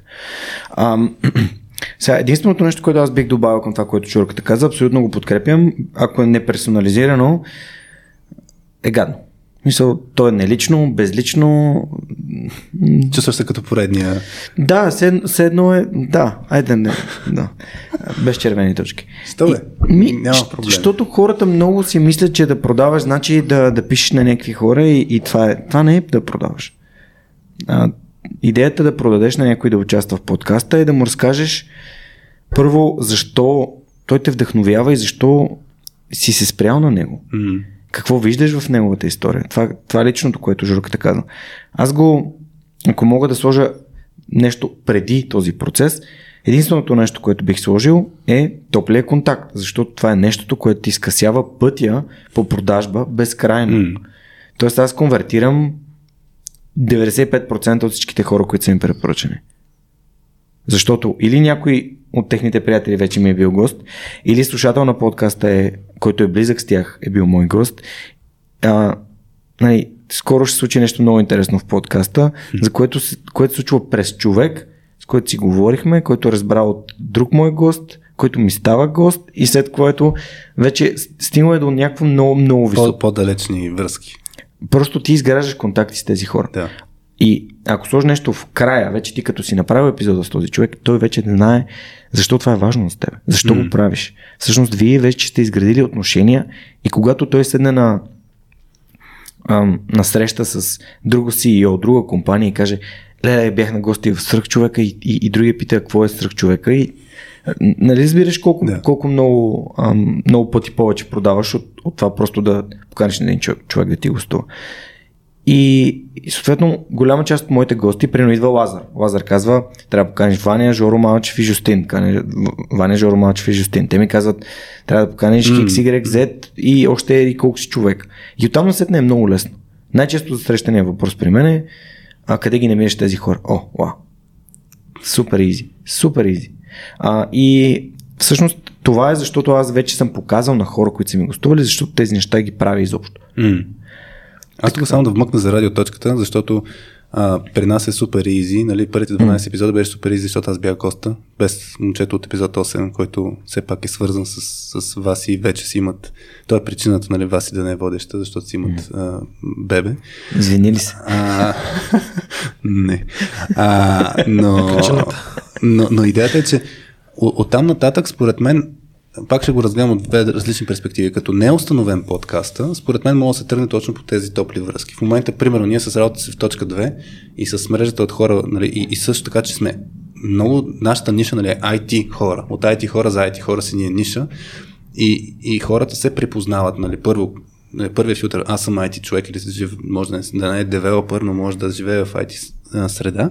И второто нещо, аз поне за момента, въпреки няколко малки експеримента, действам с хора, наистина с които имаме приказка. Което означава, че нали, това помага да са предразположени и аз и те да се получава лесно. И, и оттам нататък, да, имам вече ситуации, как, както ти го разказваше сега с, с Лазар, нали, хората почват да кажат, според мен, еди кой си ще е подходящ. И, и според мен за първите няколко епизода е а, смислено да се действа с а, топли взаимоотношения. Интересно ми е Тим Ферис, кога ще го чуем в... А, We're on, on the way. Абсолютно ти гарантирам, че може би в близката една година. Яко. Как, как, как? И ме преди, че вече съм писал на Джоко и чакам отговор от Джоко и той да се включи в подкаста. Аз между другото, имам тъй, да, имахме човек, въпроса... който ще дойде в студиото и англоговорящи е супер хай лево. Така. Супер хай лево. Е, това е много яко. Предстои да видим. А, а, е, това искам точно. Хората, нали, като тръгнат да правят подкаст, си мислят за такъв вид хора. И тук за мен е нали, много важно постоянството. А, и, и това наистина да, да, да изградиш първо нещо, защото не всеки ще дойде за подкаст, който има 100 слушателя и защото си в България и че това, че му се кефиш, не е достатъчно причина, защото има хиляди хора, които се кефят на тези личности и не е лесно да, да, да дойдат навсякъде, т.е. да не могат греят навсякъде.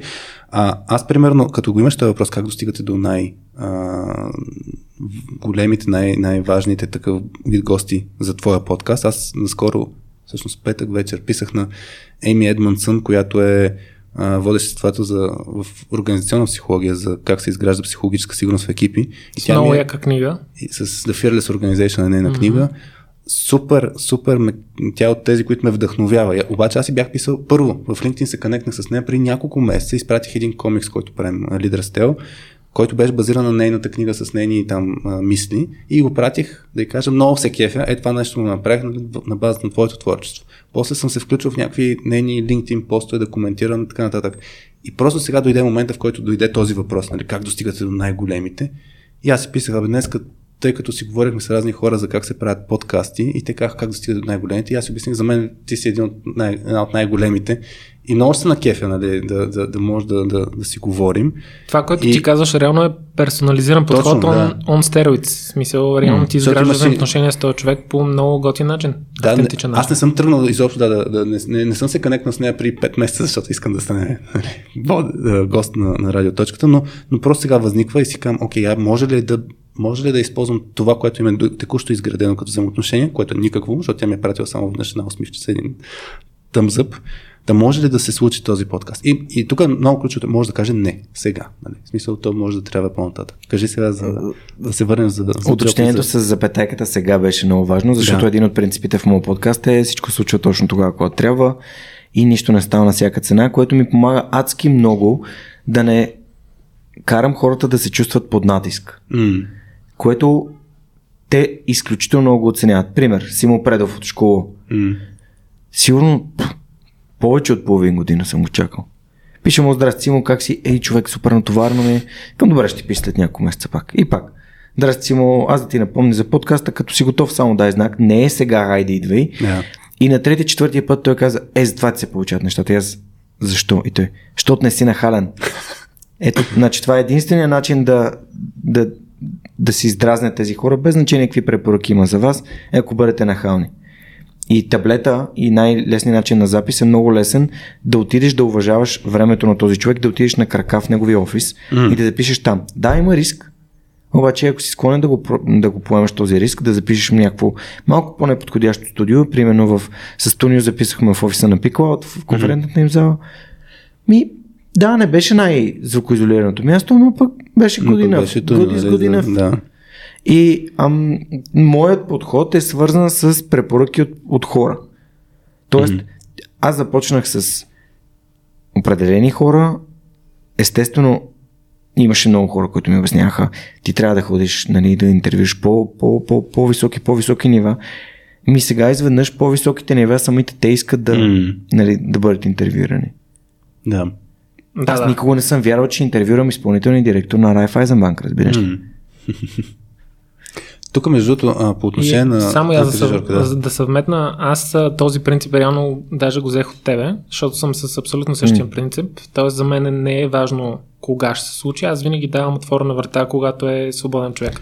И то това е най-естественото нещо. И съм mm. го откраднал от тебе едно към едно. И аз съм го откраднал. То това е много хубав принцип. Много хубав принцип, да. И за, за мен бих казал, че е абсолютно задължителен. Просто го, моите гости са много заети, някой път са толкова заети или дори в чужбина. Няма как. Просто няма mm. как. А, като имаш проекти, които ти горят на главата, няма как да отделиш дори един час да говориш с някой на някаква тема. Много добре знам какво има на тях, освен ако го нямат в момента в целите си и съответно това нещо трябва да се вземе предвид.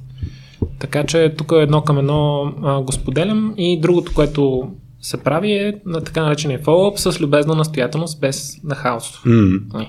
Правиш ли го това нещо и наистина не се обиждаш, че не ти отговарят.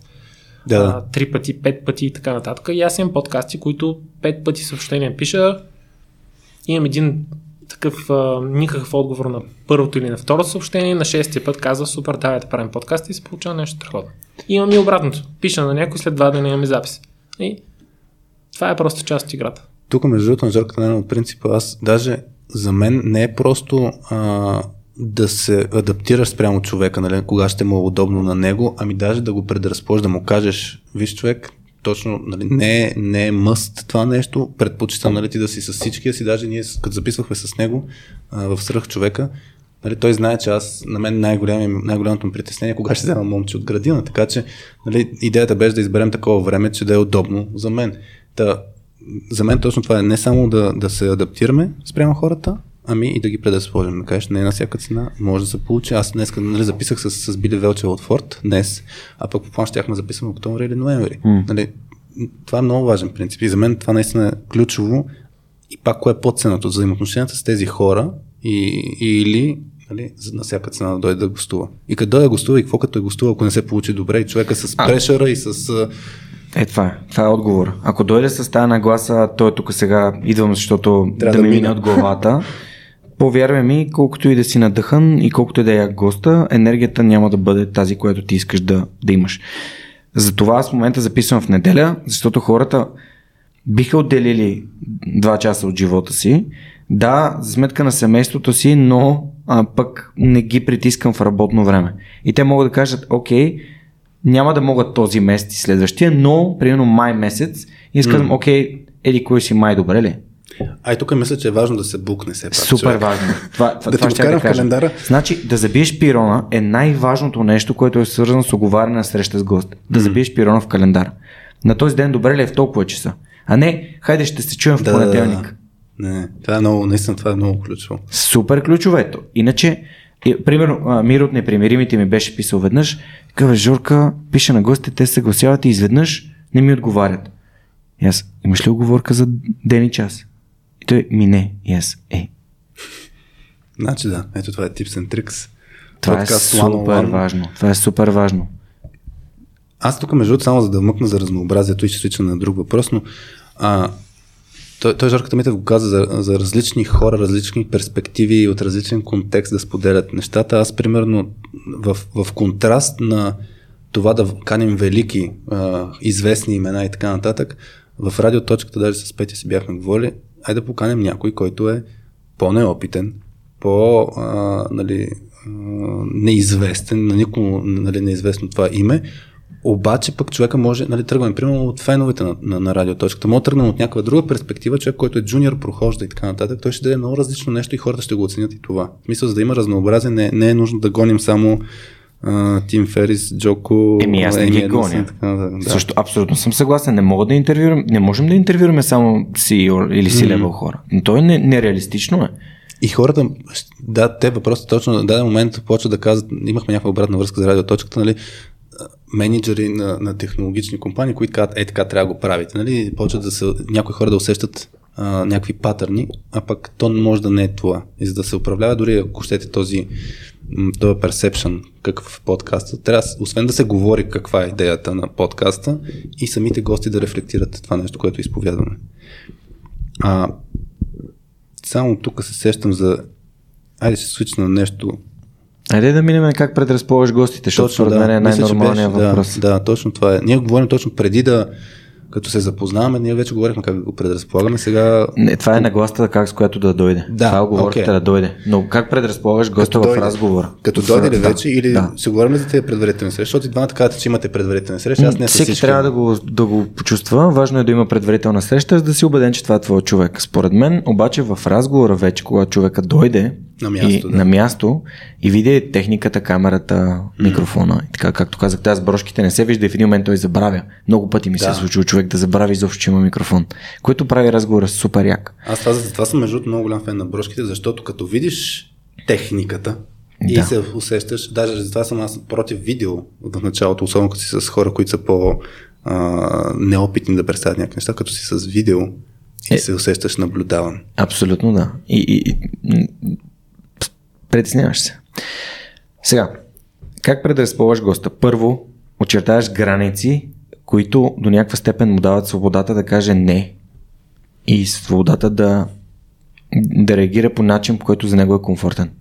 Тоест, казваш му, виж, няма да говорим по теми, които теб те притесняват. Няма да говорим за неща, които по някакъв начин бихте накарали да се чувстваш дискомфортно. В нито един от моите гости, които са говорили за наистина много сериозни лични проблеми, никога не съм отишъл с този въпроси. Те сами са пожелали да споделят за тях. И това идва, когато ти вече активно показваш на този човек, че го слушаш, той се чувства в безопасност и той може да разкрие себе си.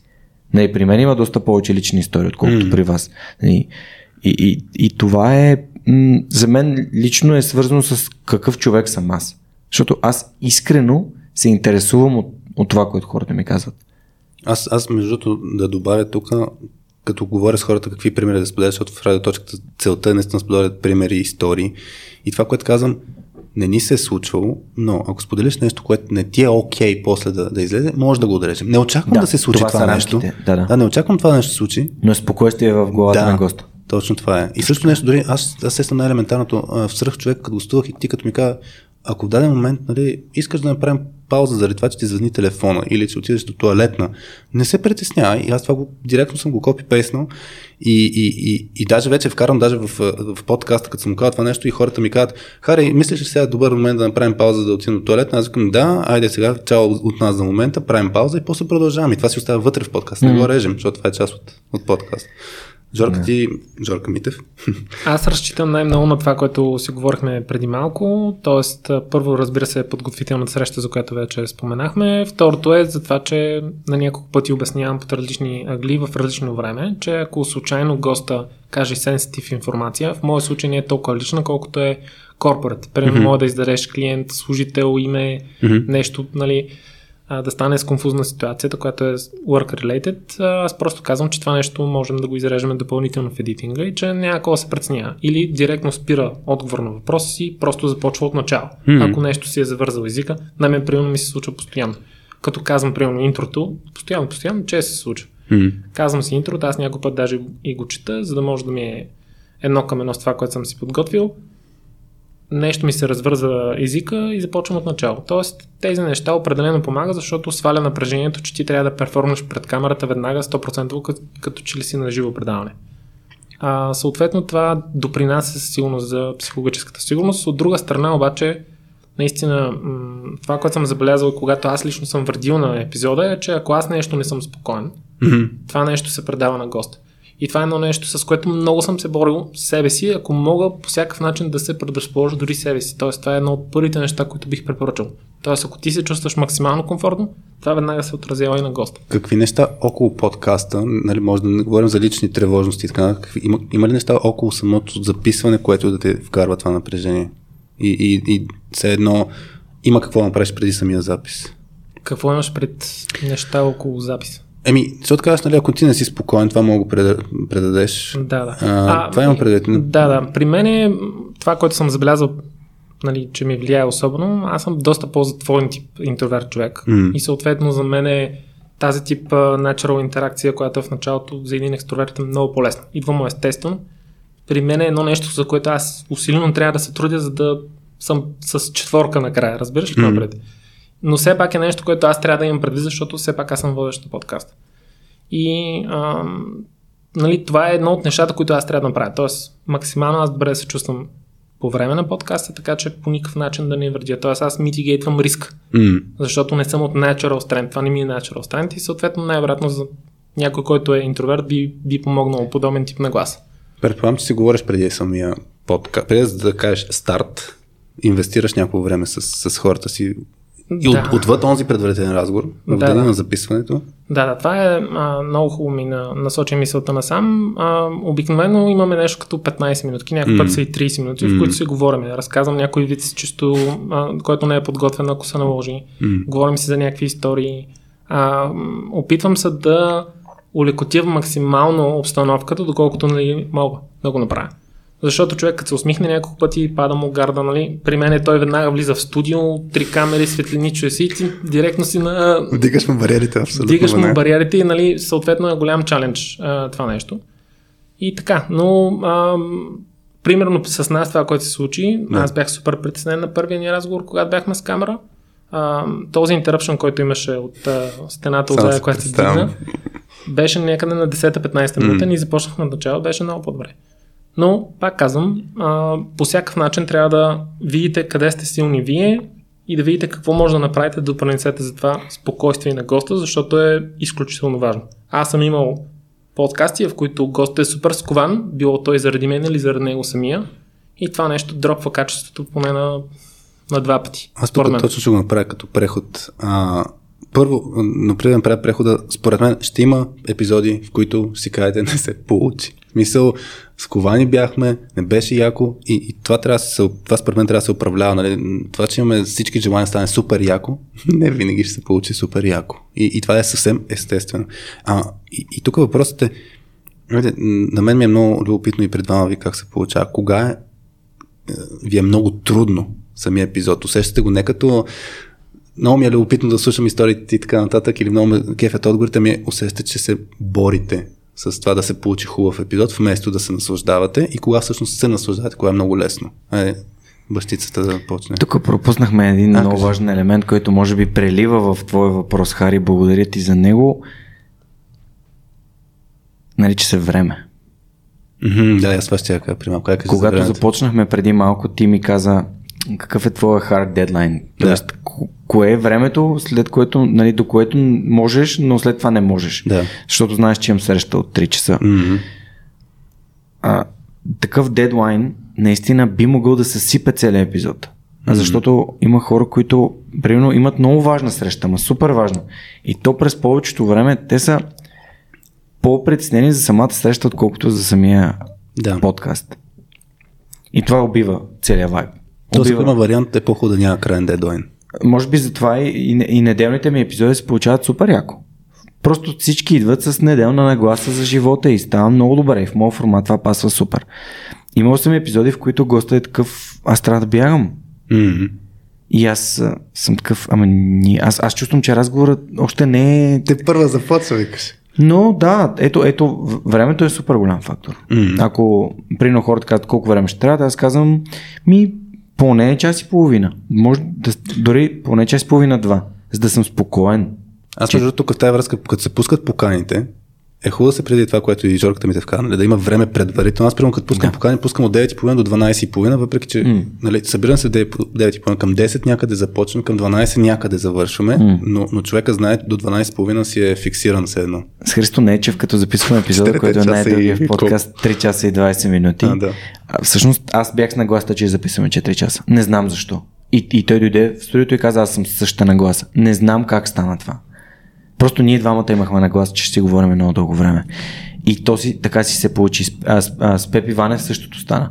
Нали, примерно един човек, който ме изненада, беше Иван Христанов, наскоро от а, Лея, който изобщо не, не очаквах, че говори 3 часа М. и, и 10 минути.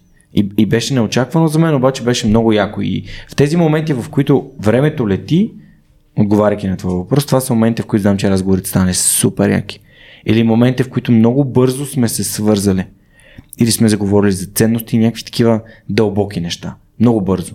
То става примерно на 10-15 минута вече и когато и виждаш и гласа на човек, който се да. повишава, както ти каза преди малко, а, няма формула и е свързано с това дали хората се харесват, дали се mm. приемат, дали един на друг а, така успяват да... Какво се чу? Нямам никаква Микрофоните хващат. Е, тук е, да. Че аз ще се прекъсна нарочно, само искам да. да завършим за времето. Ме ми се случи, а, тъй като, примерно в, в радио.2 следваме принципа колкото се получи. Тоест аз даже предварително, като говоря за рамка, казвам, а, питам за кол, колко ти е хард дедлайна, а, казвам, нали, примерно ще усетя на база на как ни върви разговора, кога ще направя свич, т.е. ние имаме един транзишън, който от самата тема изви, излизаме от темата и почваме да си говорим някакви неща, които обикновено са 10-15 минути, някой път стават обаче 45 минути. Нали. А, но, но, това, което веднъж ми се беше случило е, че а, човека, въпреки всички предварителни подготовки, беше нагласа, че ще се получи до час и половина, примерно. И той беше, нямаше среща, нямаше нищо, но, но трябва наистина експлицитно да се усети, човека да знае а, кога ще свърши това нещо, за да може да си, да си има ясните очаквания, защото иначе може да, се, да бърза или пък да се бави или не знам. Така че това е много, много ключов момент с рамката, с времето. Да, лично при мен е само да, да. направя вметка. Обикновено разговорите са малко над час, mm-hmm. общото така време траяне. Това говоря от момента, в който стартираме подкаста и интрото. Mm-hmm. Нали? А, и съответно букваме нещо като 2 часа, примерно от 10 до 12 часа mm-hmm. най-честия вариант, в който правя аз подкаст. Това включва сетъпване на микрофони, mm-hmm. а, смразяване на леда, комуникацията, някой друга шега и така нататък, докато стартираме и съответно някакъв буфер накрая. Да, бих сложил и за буфера mm-hmm. накрая, че много готино, ако може да си поговориш с човека и накрая, смисъл да не айде тръгвай. Чао. Много често, между другото, едни от най- най- най-яките неща, които са казали в а, моя подкаст, са именно след като камерата спира. Сякаш аз, аз това съм го виждал. А, просто продължаваме естествено mm. разговора, камерата е няма и той казва някакъв абсолютен голден нагът от всякъде. И си викам ми хубаво, нали? Поне ти си го взимаш. Остава за мен, да. Но виж, да се върнем в началото на, наш, на нашия разговор, Жорката каза, че всъщност той много добре се подготвя. При mm-hmm. мен е необходимо да създам контекст. Mm. И личната история винаги изисква контекст.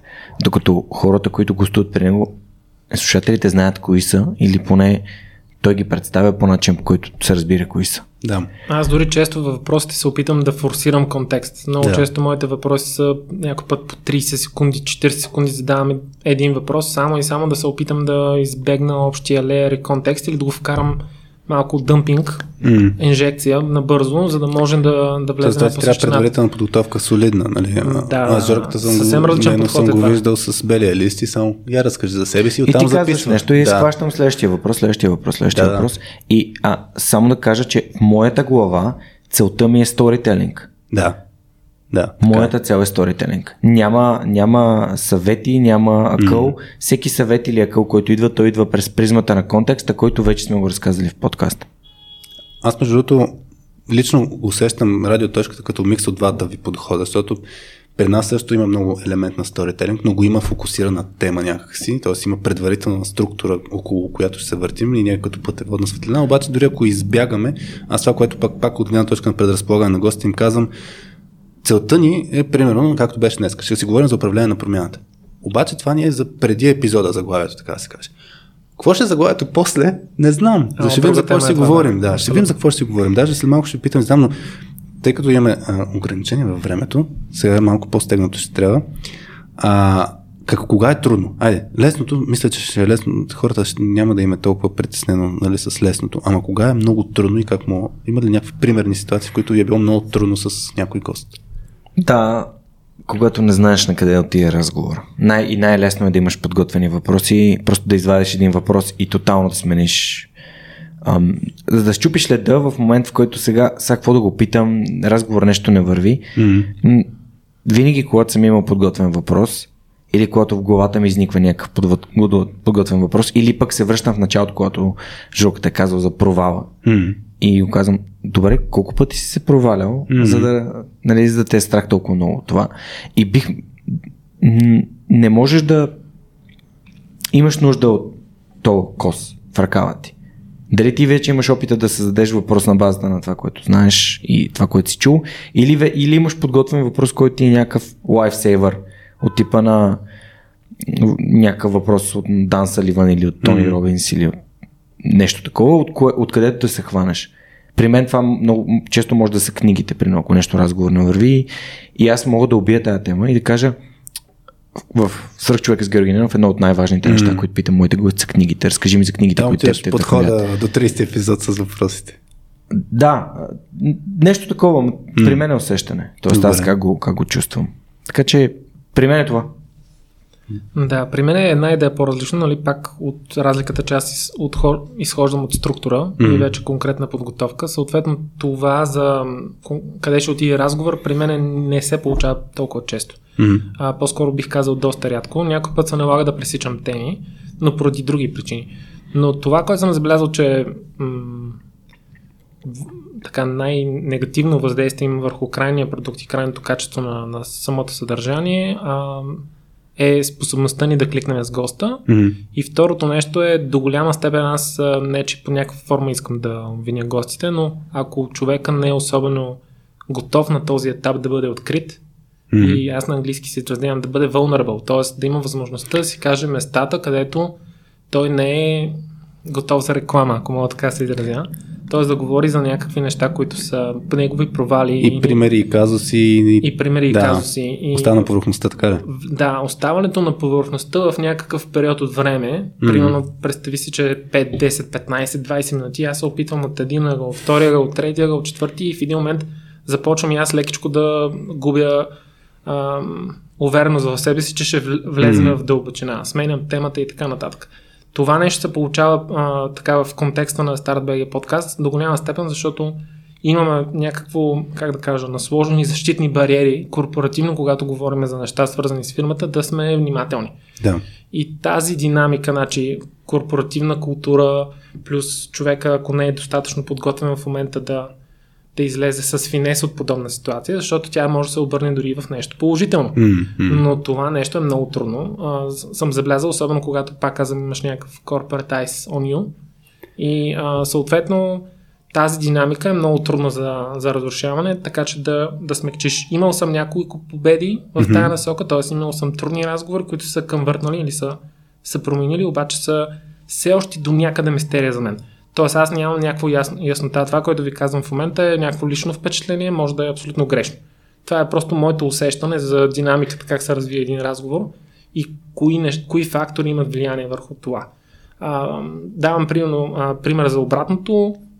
Един от гостите, с които не се подготвях, а, особено много, нямахме предварителен разговор в този смисъл на думата, а, беше Борис Христов от 356 Mm. Да, а, с него кликнахме на втората минута. Mm. Разговор не беше един от най-дългите. Не сме имали абсолютно никакви проблеми никъде. Но а, и, и без предварителен разговор. не се познаваме се очаква да може да говори така. Да, да. А, и това е нали, една динамика, която си е от голямо значение. Тоест, те са куму, кумулативно много фактори, които под някаква форма според мен влияят на това да сме максимално автентични mm. в съответния ни разговор. Защото мен ми се иска много често нали, да не си говорим само за цветя и роза. Да.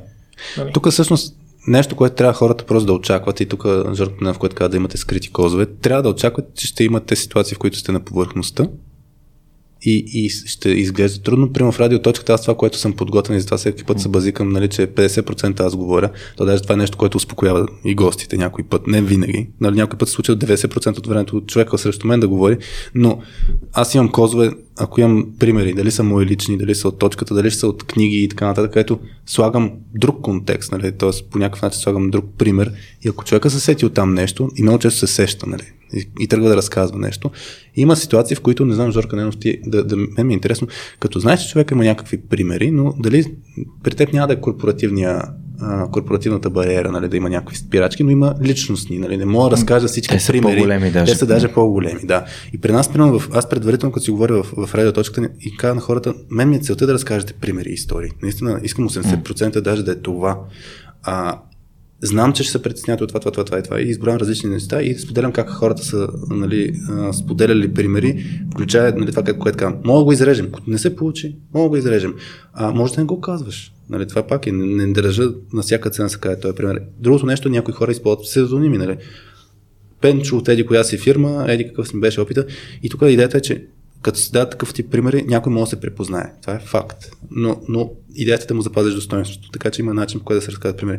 Интересно ми е как, като видиш, че човека има какво да разкаже, обаче се спира и, и не е сигурен. Тоест, как предразполагаш човека все пак да сподели, но без да му нарушиш все едно желанието да. да Оставям го той да реши дали да го сподели или не.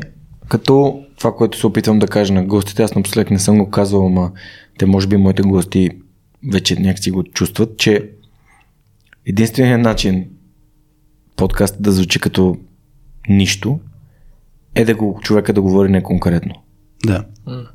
Това е супер важно. Тоест, а, ако усетя, че някой почва да говори за а, в една от моите компании mm. правихме много добри продажби и, и аз бих задал въпроса дай ми някакви цифри.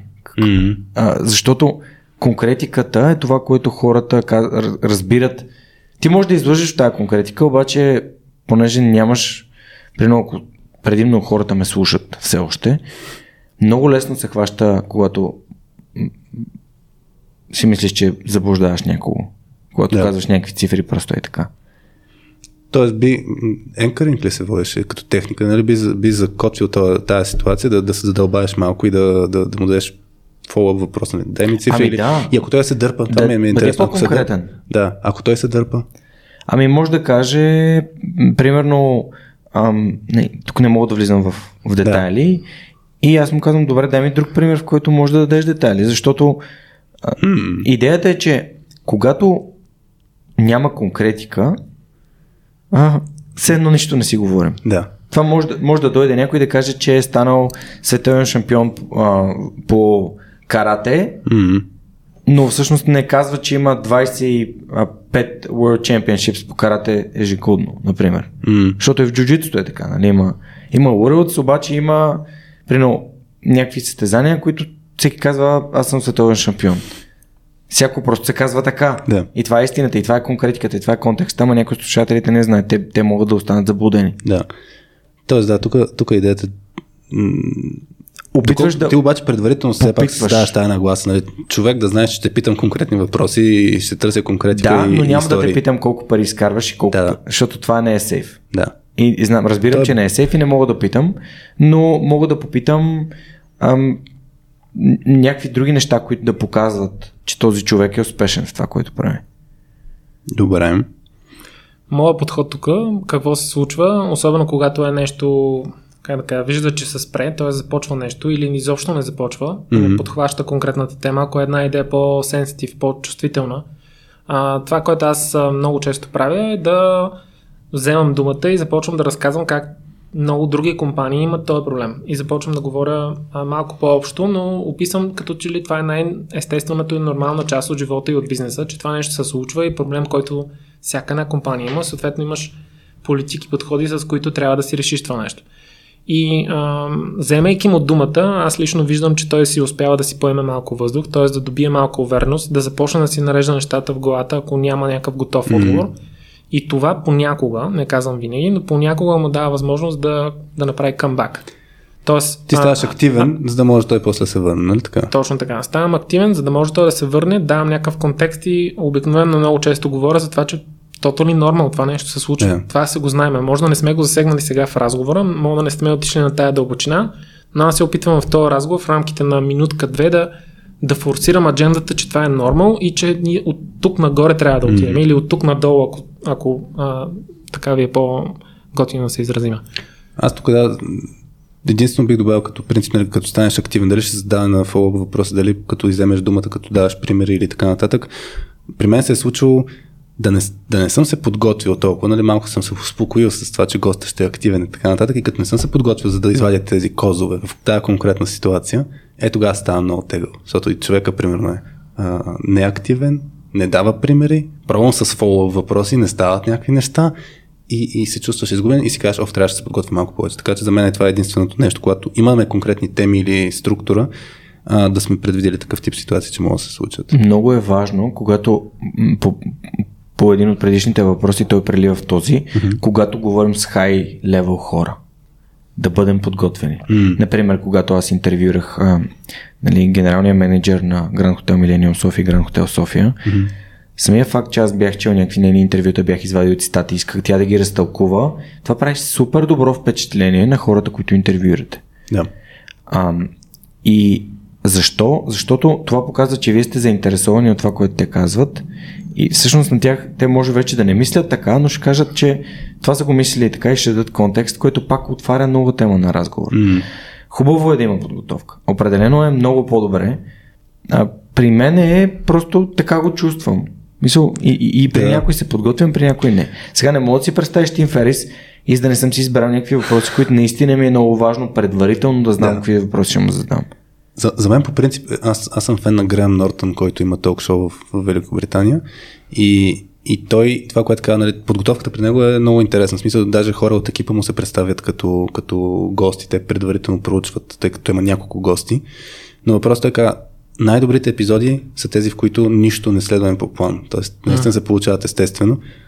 Въпросът е обаче точно, ако не се случат по план, тогава е важна тази подготовка. Но тук една вметка само искам да направя. Да. Това го казва, че е така, обаче той много често има много сериозен план. Тоест, поне чисто, как да кажа, а, опита и рутината на това да имаш план и структура, тук вече влиза като все едно да знаеш как се кара колело или кола. Нали, а, знаеш как да включиш на първа, втора, трета, без да го мислиш и под някаква форма реално това, това го има като елемент. Да. Са, само давам уточнение, защото да не си помисли някой, че сега като си безпан и почвате да се говорите, винаги ще стане най- Напротив, най-якото да. Той даже, даже Грем Нортън, много това, което Жорко Пленел сега каза, той има много пъти е така. Феди, коя си статия? Я разкажи малко повече покрай. Каква е историята покрай това нещо? Защото нали, не всичко е разказано и, и така хората се предразполагат. А между другото, при него има един подход за предразполагане на гости алкохол. това не съм го прилагал, не, не казвам, че въжи за всякъде, но, но, но, но съм видял, че а, го, го прилага и най-вероятно отпуска някои гости. А той Тим. Ферис пиеше вино с някакви негови гости. Аз съм пил уиски с, с Стоян Панчев от Бълла съм пил уиски. А по-скоро отпуска госта, отколкото... Да. Но Не казвам, че трябва там да се... лесно може да се... Хората, когато слушат, чуват много. И като започнеш да си заплиташ езика, или когато се умориш, и те го чуват това. М, да. И сега, ако ти това не е, ако това с алкохола не е рамка, в която хората знаят, че ти влизаш, изведнъж ще чуят, нали, че завалваш думи, завалваш думите, в някакъв момент това може би да компрометира теб като водещ. Да, това, това си е важно. И в тази връзка само се е важно, бързо- защото ние сме лидери на мнение. Да. Супер важно. Бързо вмъкване, просто сетих, че за мен е много важно нали, да влезеш неуморен в, в ти самия като водеш, да, да имаш енергията, защото има шанс госта да няма тази енергия и ти да, го, да, да му я предадеш. Записвали ли сте повече от два епизода на ден?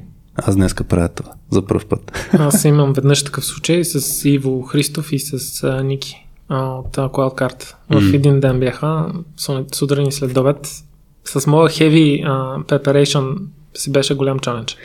Аз между другото тук е един лек дисклеймер, но а, аз имам няколко етапа на подготовка. Представете си между, зависимост от това дали е известен и го познавам, между 5 и 10 часа някой пъти към 10 часа отиват. Последните ми 4-5 часа на подготовка са ми рано сутринта. М. Тоест аз примерно днес имам 10 часа запис, аз съм станал в 4.30. Една от причините е, че ам, първо в предишните дни дам да се отлежи, имаме срещи и така нататък, но мога по м, да, Интензив- да, да запазя информацията Да. за индустрията и така нататък, защото за мен е голям хаос. Нали, скачвам финтек, после пробте, Да. после не знам с какво. Да се Ужас. настроиш, да Нали, се настроиш а- за епизода. А, ако това го направя на предния ден и а, аз, а, как да кажа, губя огромна част от контекста, който на мен е необходим, за да, за да се опитам да съм на някакво равно ниво с него за, за конкретната индустрия. Защото обикновено какво се случва, примерно ако, ако някакъв близък формат, да кажем финансови новини а, или финансово предаване в USA. Там всички водещи са в тази индустрия и много добре знаят какво се случва. Мен лично ме форсира да правя такъв тип подготовка, което е така доста интересна динамика. Като цяло. Аз искам сега да преминем към Блиц малко. Вече си говорихме. Добре, чакай да отида до туалетната и ще Така ли, преди пауза. И с Блица. Имам няколко въпроса от публиката, които да отделим малко време. А, въпрос номер едно. А, каква е разликата между подкаст и добро интервю за медиа? Аз предавам някой от вас да го отговори, нали не всеки да се изказваме. Разпространението. Да, разпространението със сигурност е първото. По принцип, иначе бих казал няма разлика. Да. това е от гледна точка на, на, да, на гост. Няма, няма разлика. Не е смисъл, ти създаваш съдържание сега формата, повече свобода има подкаст. Добре. Друг близ въпрос, то е свързано а, и е в контекста на, на радио и, и въпросът беше за това, че нали, радията търсят контент, подкаст, подкаст хората търсят да се позиционират. Да, и въпросът е има ли партньорства между радио и подкасти, ако има такива примери, или смислено ли да има такъв вид партньорство? Ми според мен зависи от предаването. Аз лично за моят подкаст не виждам, защото не знам колко човека от моята аудитория биха слушали радио или пък гледали телевизия. Така че за мен е потенциално да, но зависи от тематиката на подкаста. По разни бизнес а, телевизии няма ли да е смислено да излучат в а, примерно, всяка събота сутрин в а, 10 часа Старт БГ подкаст? честно ти казвам, нямам представа кой от моята аудитория ще гледа телевизия в това време. Mm-hmm. Не мога да се го представя. Може да има някакъв малък процент, но ефекта би бил малък според мен. Да, т.е. ако изрежеш подкаста и го вкараш в мас-медия, не, не би имал същия ефект. Първо като, като формат, защото защо? Защото самите хора, които гледат там, те са отишли за друго. Тоест, е, предимството на подкастите пред мас-медиите са, че нас са ни избрали да ни слушат mm-hmm. и гледат. А в телевизията гледат каквото има. Малко ли е много? А, да. Според мен основният проблем е свързан с времето, защото в медиите аз бях в Нощен хоризонт, бях и в а, късното, късното шоу по БНР Радио София на Елмира Джума и беше супер интересно, ама не мога аз на 4 минути да, да пускам нова песен и да си спирам мисълта. Камо ли пък на госта ми?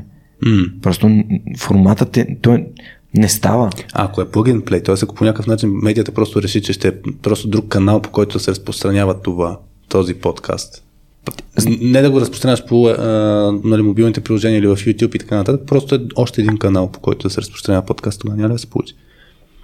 Би могло, но трябва да е ясно, че там няма да има стандартната реклама, стандартния формат mm. на радиото. А, аз би го тествал, но примерно ако знаеш, че в радиото има милиони хора, които слушат примерно Радио София, в подкастите им има десетки хора, които изобщо си ги пуснали. Mm. Тоест, хор, аудиторията са на различни места. Да. Добре. Няма да видим друго. А, аз, честно казвам, този въпрос все още не, не съм проучил достатъчно много. Не, а, за fiction host тренд или character подкаст, т.е. да има измислен а, водещ персонаж или измислен гост. Не знам дали, дали сте чували, имаше го този въпрос. Аз тук нямам какво да отговоря, честно казвам, даже не мога да разбера въпрос. Mm, добре. За мен е важното нещо в това, което аз правя е да бъде автентично. Ако е фикшен, то тотално излиза от това, което аз мисля и вярвам. Да, то всъщност като Това е прилича на някакъв комикс на мен. Ако се ходи в някакъв такъв тип а, подкасти, които са арт насочени, да я знам, може да има нещо интересно, но лично за мен е доста далечно от моята персона. Аз сещам, че имаш някакво предаване по телевизията с някакво магара ли беше, не знам си колко е нямаш истински водещ. Не знам дали е същата тема, ама за мен да, мисля, че тук е едно от, едно от нещата при поне мисля, че на тримани като подкаст е да, да се свързват хората. Даже, нали, Жорка, ти, не, не, ти викаш хората за историята, но също време ти се разказваш твоя история. Така, Точно че, така, е искам моите слушатели да знаят да, кой съм аз и кой е важно за мен. И mm-hmm. оттам насетне те да изберат дали искат да слушат хора като мен или не. Mm-hmm. Но нали, аз тук за това говоря с Ови Трифонов, нали, хората, които не знаят изобщо какво се случва в неговия живот и аз споделям почти всичко, което на мен ми се случва, през което аз минавам. Че ходя на терапевт, че ходя на джуджицу, че спортувам и така нататък. Всички тези неща ги споделям и мен ми е важно хора, които ги слушат, да си казват, аз съм като Георги или искам да бъда mm. като него. Mm. Нали, защото аз съм там всеки епизод.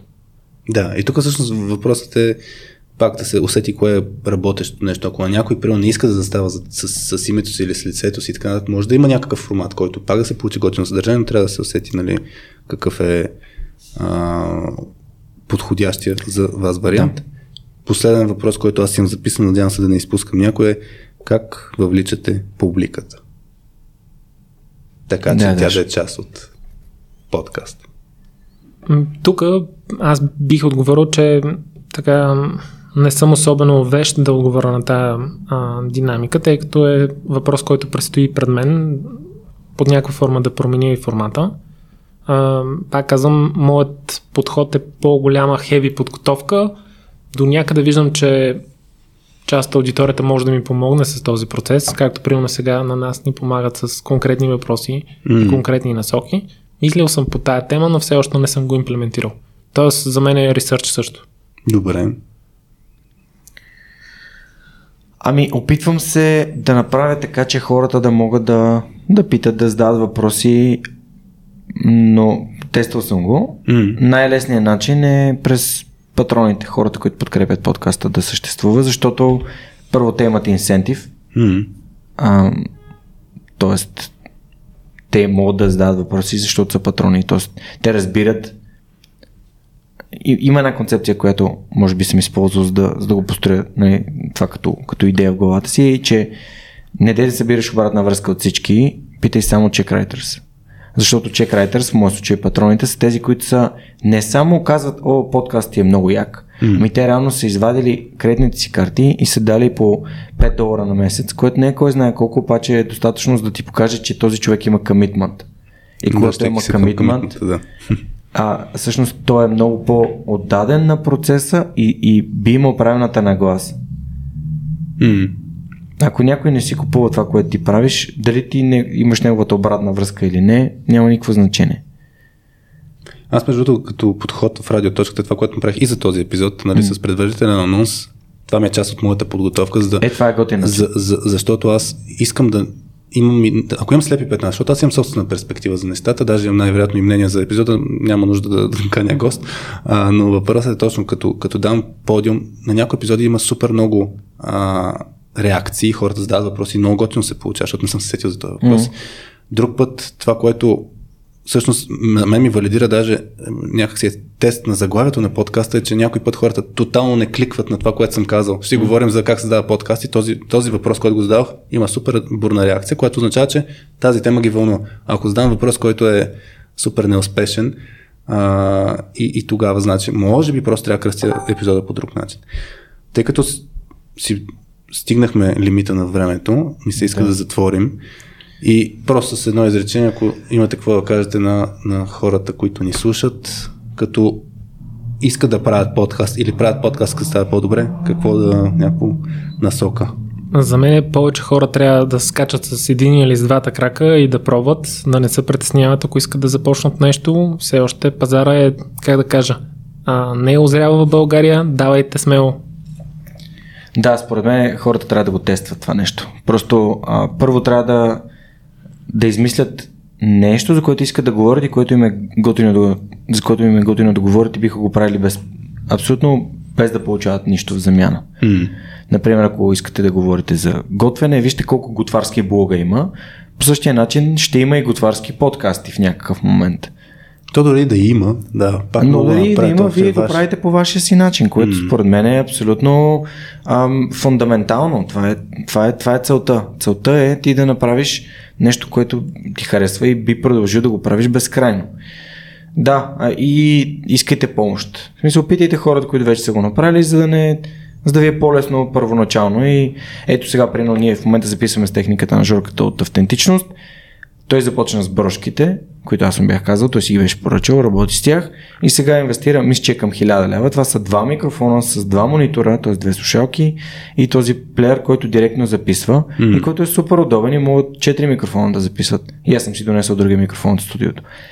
А, така че от, от 20 долара, от 20 долара отивате на 1000 лева, само че нали, ние в момента дори не е нужно да сме в някаква супер тиха стая. Просто имаме пердета и, и е окей. Okay.